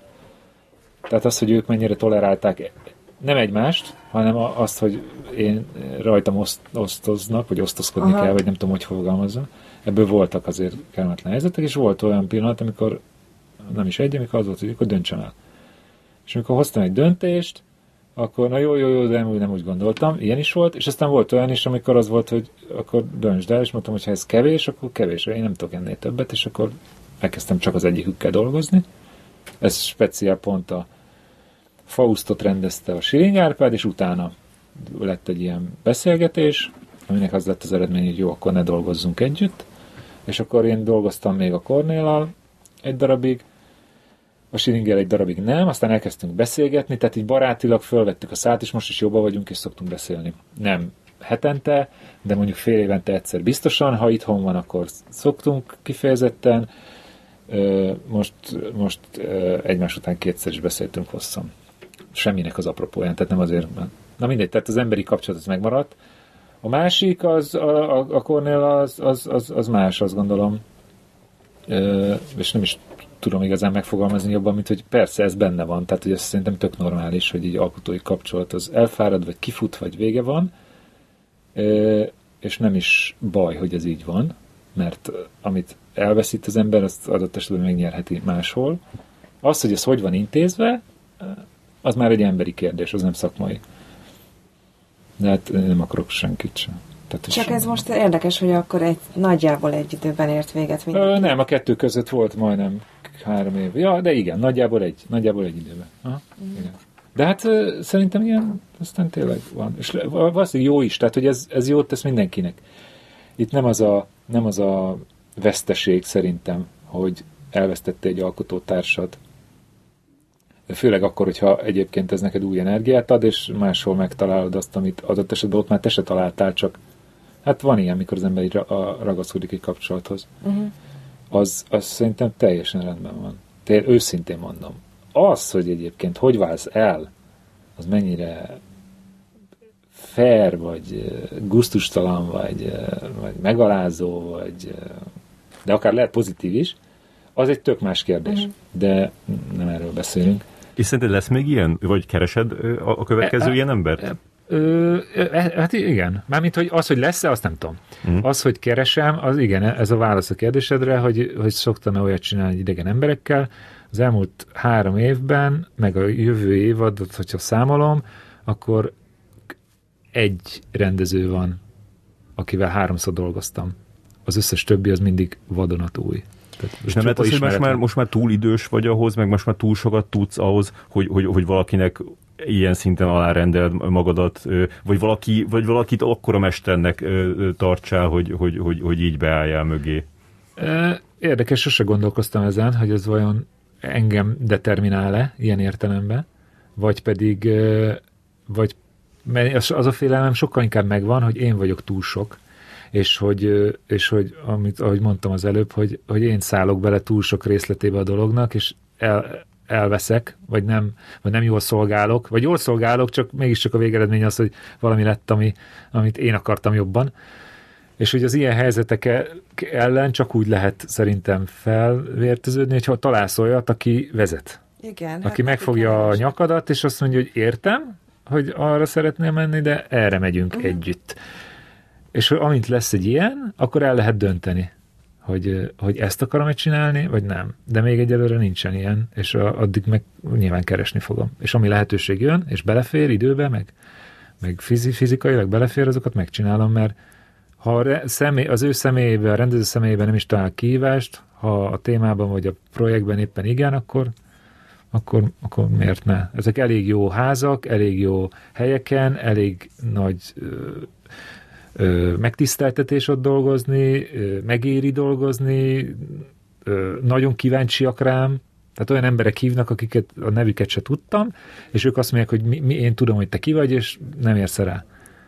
Hát de, jó, ha ráérek, akkor persze. És akkor jönnek olyan projektek, amikre én nem is gondoltam az elmúlt 15 évben, amikor az volt, hogy én nagyon kötődök bizonyos emberekhez, olyan projektek, amilyeneket, amilyeneket ezek az emberek nem csinálnak, ez nem negatív vagy pozitív, csak egyszerűen nem, és akkor most ilyen, ilyenekben részt venni, hogy ez tulajdonképpen olyan üdítő részben, meg felszabadító, hogy, hogy így wow, ilyen is van, és ezt is lehet, vagy e, e, e, ebben is részt vehetek, tehát ezt is ki lehet próbálni, hogy ez milyen jó tulajdonképpen.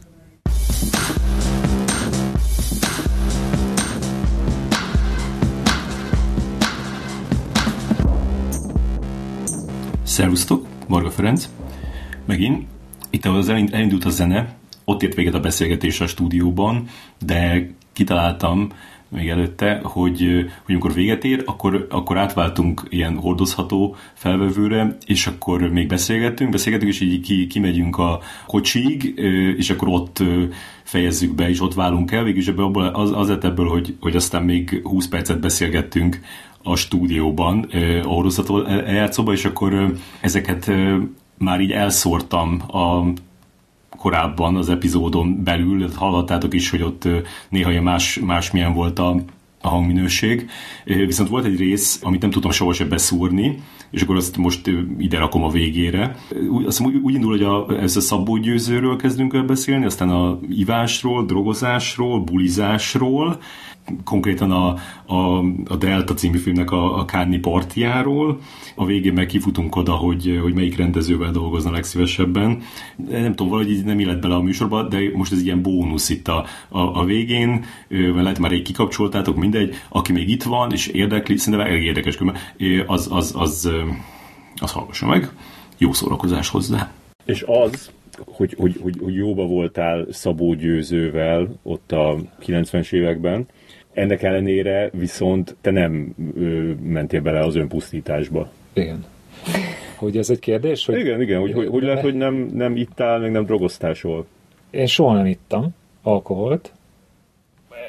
Nem igaz. Én ittam ötször a, a unikumot az életembe, meg talán megittem összesen egy üveg sört, meg egyszer belenyaltam egy pesgőbe, meg egyszer rendeltem magamnak egy Campari juice mert az, annak jó színe van. Hmm és uh, amikor fölkerültem, amikor fekete lyukba jártam, meg a tilosozába jártam, akkor én bambin voltam, és egy, egy kólával egy hat órán keresztül tudtam pörögni. Mm-hmm. Ahhoz ez nem kell egyáltalán. És akkor te lennél a legalkalmasabb arra, hogy feldolgozz ezt a korszakot, mert teljesen józanul. Tisztán, mindenre tiszta, emlékszem. Tiszta üzőben nézted. Akkor mi nem, akkor mi nem, mi nem, eléggé szokta idegesíteni, nem? De az, Más férfiakat. Igen. Hogy Tehát, hogy van közöttük nem. valaki, aki jó Nem, nem veszed észre. Ja, nem, én nagyon könnyen asszimilálódok, viszont hogyha jó a társaság, szóval, hogy én nézek ki valószínűleg a legrészegebbnek és a legbetétebb. Igen, szóval van egy ilyen dilis oldalad.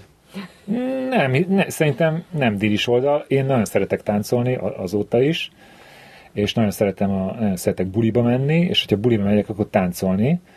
Ez nyilván kell társaság, meg hangulat, meg stb., de ezt én meg tudom magamnak teremteni, és az, amitől te bódultnak érzed magad amikor itt áll, vagy bármit, bármilyen szer által, azt én elő tudom állítani te, eh, mesterségesen, egy kapcsolóval kvázi, tehát ez nem kell semmi, csak a közekkel. Mm. És utána mindenkit haza tudok vinni kocsival. Mert... Akkor te, te vagy már a, a sokadik ember ebbe a, ebbe a műsorban, és hát ez, ez ennek a műsornak igazából a, a fő lényege, hogy gyűjtjük össze azokat az embereket, akik részt vettek a, a Delta legendás Kanni partiján és ott, ott, ott tánc, és pont most megnézgetem a képeket, és hogy van ilyen tök jó, ilyen, tök jó ilyen táncos képek rólad is onnan. Ráadásul az volt az a korszak, amikor azt mondtuk, és ez a deltába kezdődött, azt hiszem, hogy, hogy csak atlétába bulizunk, tehát hogy mindenkint fehér atléta van. Aki olyan, na ez, ez, is még adalék, mert hogy tényleg ott mindenki fehér atlétában van. Igen, Totositól elkezdve mindenki fehér atlétában van. Tehát aztán Totosi csalt, mert, mert ő,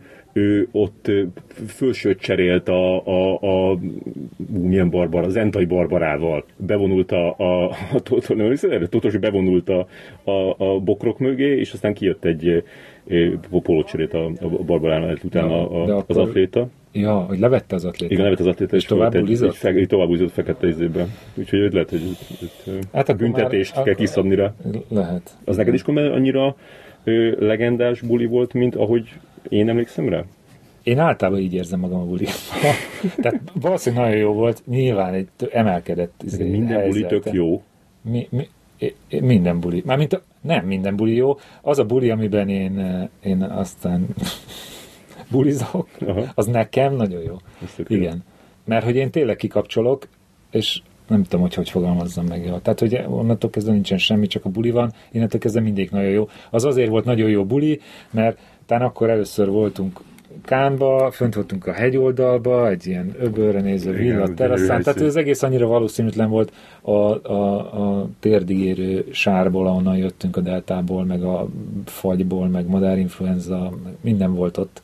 Meg egy félig leforgatott film meghalt főszereplőjével, tehát az, azok után ott lenni, az azt hiszem ilyen felszabadító volt. Nem, nem azért azt gondolom, hogy ezt megérdemeljük, legalábbis én nem ezt gondolom, de ha, inkább az, hogy hát ha már itt vagyunk, hát persze, hogy legyen már jó buli. De egyébként pontosan ugyanilyen buli volt a Deltában is, egy helyi diszkóba, ahol elmentünk egy páron, Erdélyi Matyi, aki szintén soha nem iszik alkoholt, és ő egyáltalán nem jár buliba, de legalábbis akkor azt mondta, na őt nagy nehezen elrángattuk abba a diszkóba, de képzeld el azt a diszkót Szul, Szulinában, a, a Delta és a Fekete-tenger partján, egy ilyen, egy ilyen kikötőváros volt, amit felduzzasztottak ilyen ipari várossá a szocializmus 70-es, 80-as években, és élt benne 20 ezer ember, és gyárak és minden, és az, mikor mi ott voltunk, akkor élt benne mondjuk ezer.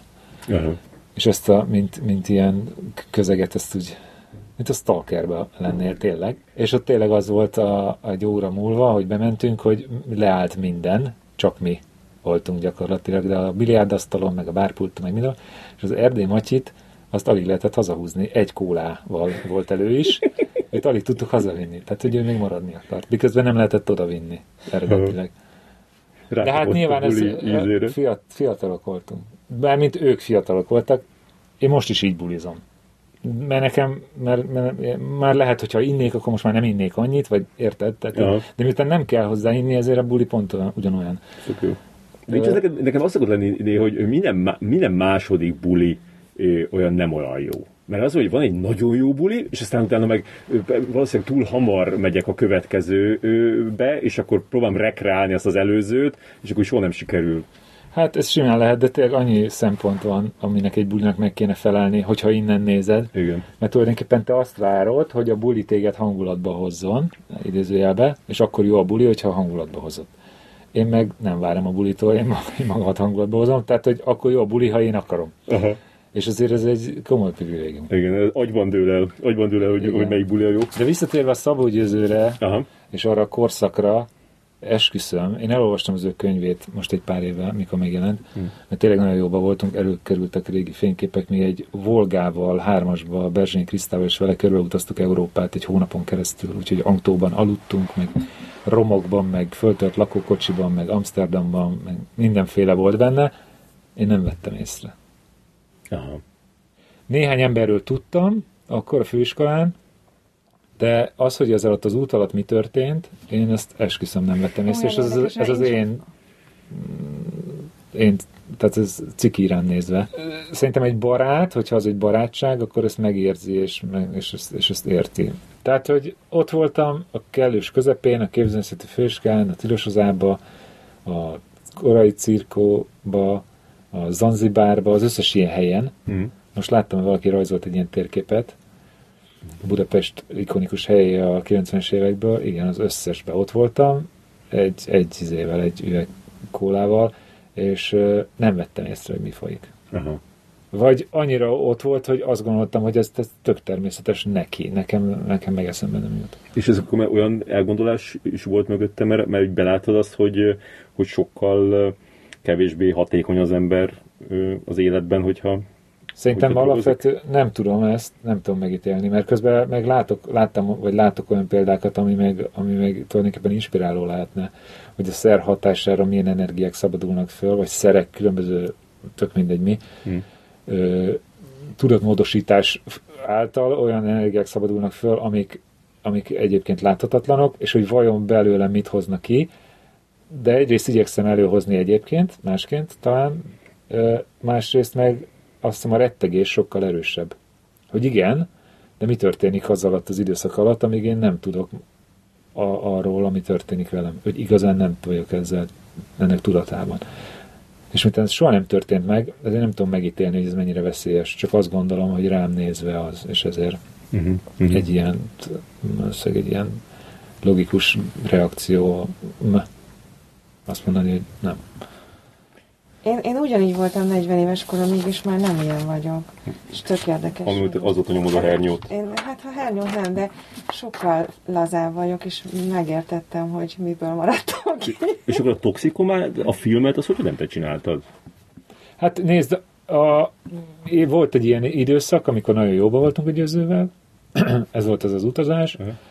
meg utána is még egy kicsit, aztán ő nagyon jóba lett a szüleimmel, olyannyira, hogy volt olyan, hogy hazamentem és ott volt, Aha. de ez vidéken van, tehát hogy innen 200 kilométerre ott volt a győző a feleségével, meg a gyerekével, vagy csak külön a győző. De valahogy mi elvesztettük a, igazán a, elvesztettük a fonalat, tehát hogy egy kicsit elmentünk egymás mellett, és ez simán lehet, hogy emiatt van. Tehát, hogy ő elment abba az irányba, én meg nagyon más irányba mentem, és aztán... ez a filmhez a Herendivel kellene egy hullám hosszon lenned, nem a győzővel. I- igen, igen, igen, igen. Nem, föl, szerintem föl sem merült a nevem. Uh-huh, uh-huh. Én nem is tudtam, hogy film készül belőle, egész addig még nem, nem volt az, hogy na éppen filmet készítenek belőle. De nem, nem, nem, nincs bennem semmi Egyébként érdekelne egy nem- műfai film? Ez műfaj? Nem. Nem ez, de hogy egy Herendi film általában műfai film, ez nem, ez nem, tudom, Nem hogy... tudom. És soha életemben nem beszélgettem Herendi Gáborra annyira, hogy ismernénk egymást. És még az is lehet, hogy tök jó kémia lenne ettőnk között, és nagyon vicces dolgokat tudnánk együtt csinálni. De ezt nem tudom megmondani egyedül. Az, az is kéne, hogy egyetem felmerüljön a helyzet, és azért az általában rendezőtől jön. De ez nem történt meg, de semmi probléma. És a Lehet- Tarbéla felkét volna a Torinói lóra, azt elvállalod? Hát ez, ez erre nem tudok válaszolni. Tarbélát se ismerem. Vele, vele még annyit sem beszélgettem, mint a Rendi Gáborral. Tehát én őt nem ismerem, csak alkotóként, de én most mindig ilyenkor az emberről beszélek. Jaj. Egy munkát, idézőjelbe, bárkivel megcsinál az ember, akivel emberileg érzi ezt a, ezt a jó szimbiózis, vagy, vagy relációt. És aztán kiderülhet, hogy alkotóként nem jó, és akkor nem, akkor többször nem. De egyszer igen. De ha nincsen semmi, ami az, tehát, hogy a, a Greenway filmet se úgy csináltam, hogy felhívtak, hogy akarok egy Greenway filmet csinálni. Nem, mi eltöltöttünk együtt egy csomó időt, és kiderült, hogy, hogy mi, mi értjük egymást. De nyilván én akkor nagyon kicsi voltam, ő meg nagyon nagy volt. Most David Lynch felhívna, hogy ö, ugyanezért, akkor persze én boldogan csinálok egy David Lynch filmet, de de nem tudjuk, hogy egyébként tudnánk együtt csinálni bármit. Uh-huh. Nem azért, mert én nem akarnám nagyon, de hát ez nem tudom. Hát ilyen, De akkor mégis van olyan ember azért, aki, aki, aki annyira tisztelsz, hogy, hogy ja, megcsinálnád mindenképpen. David Lynch. David Lynch. Uh-huh.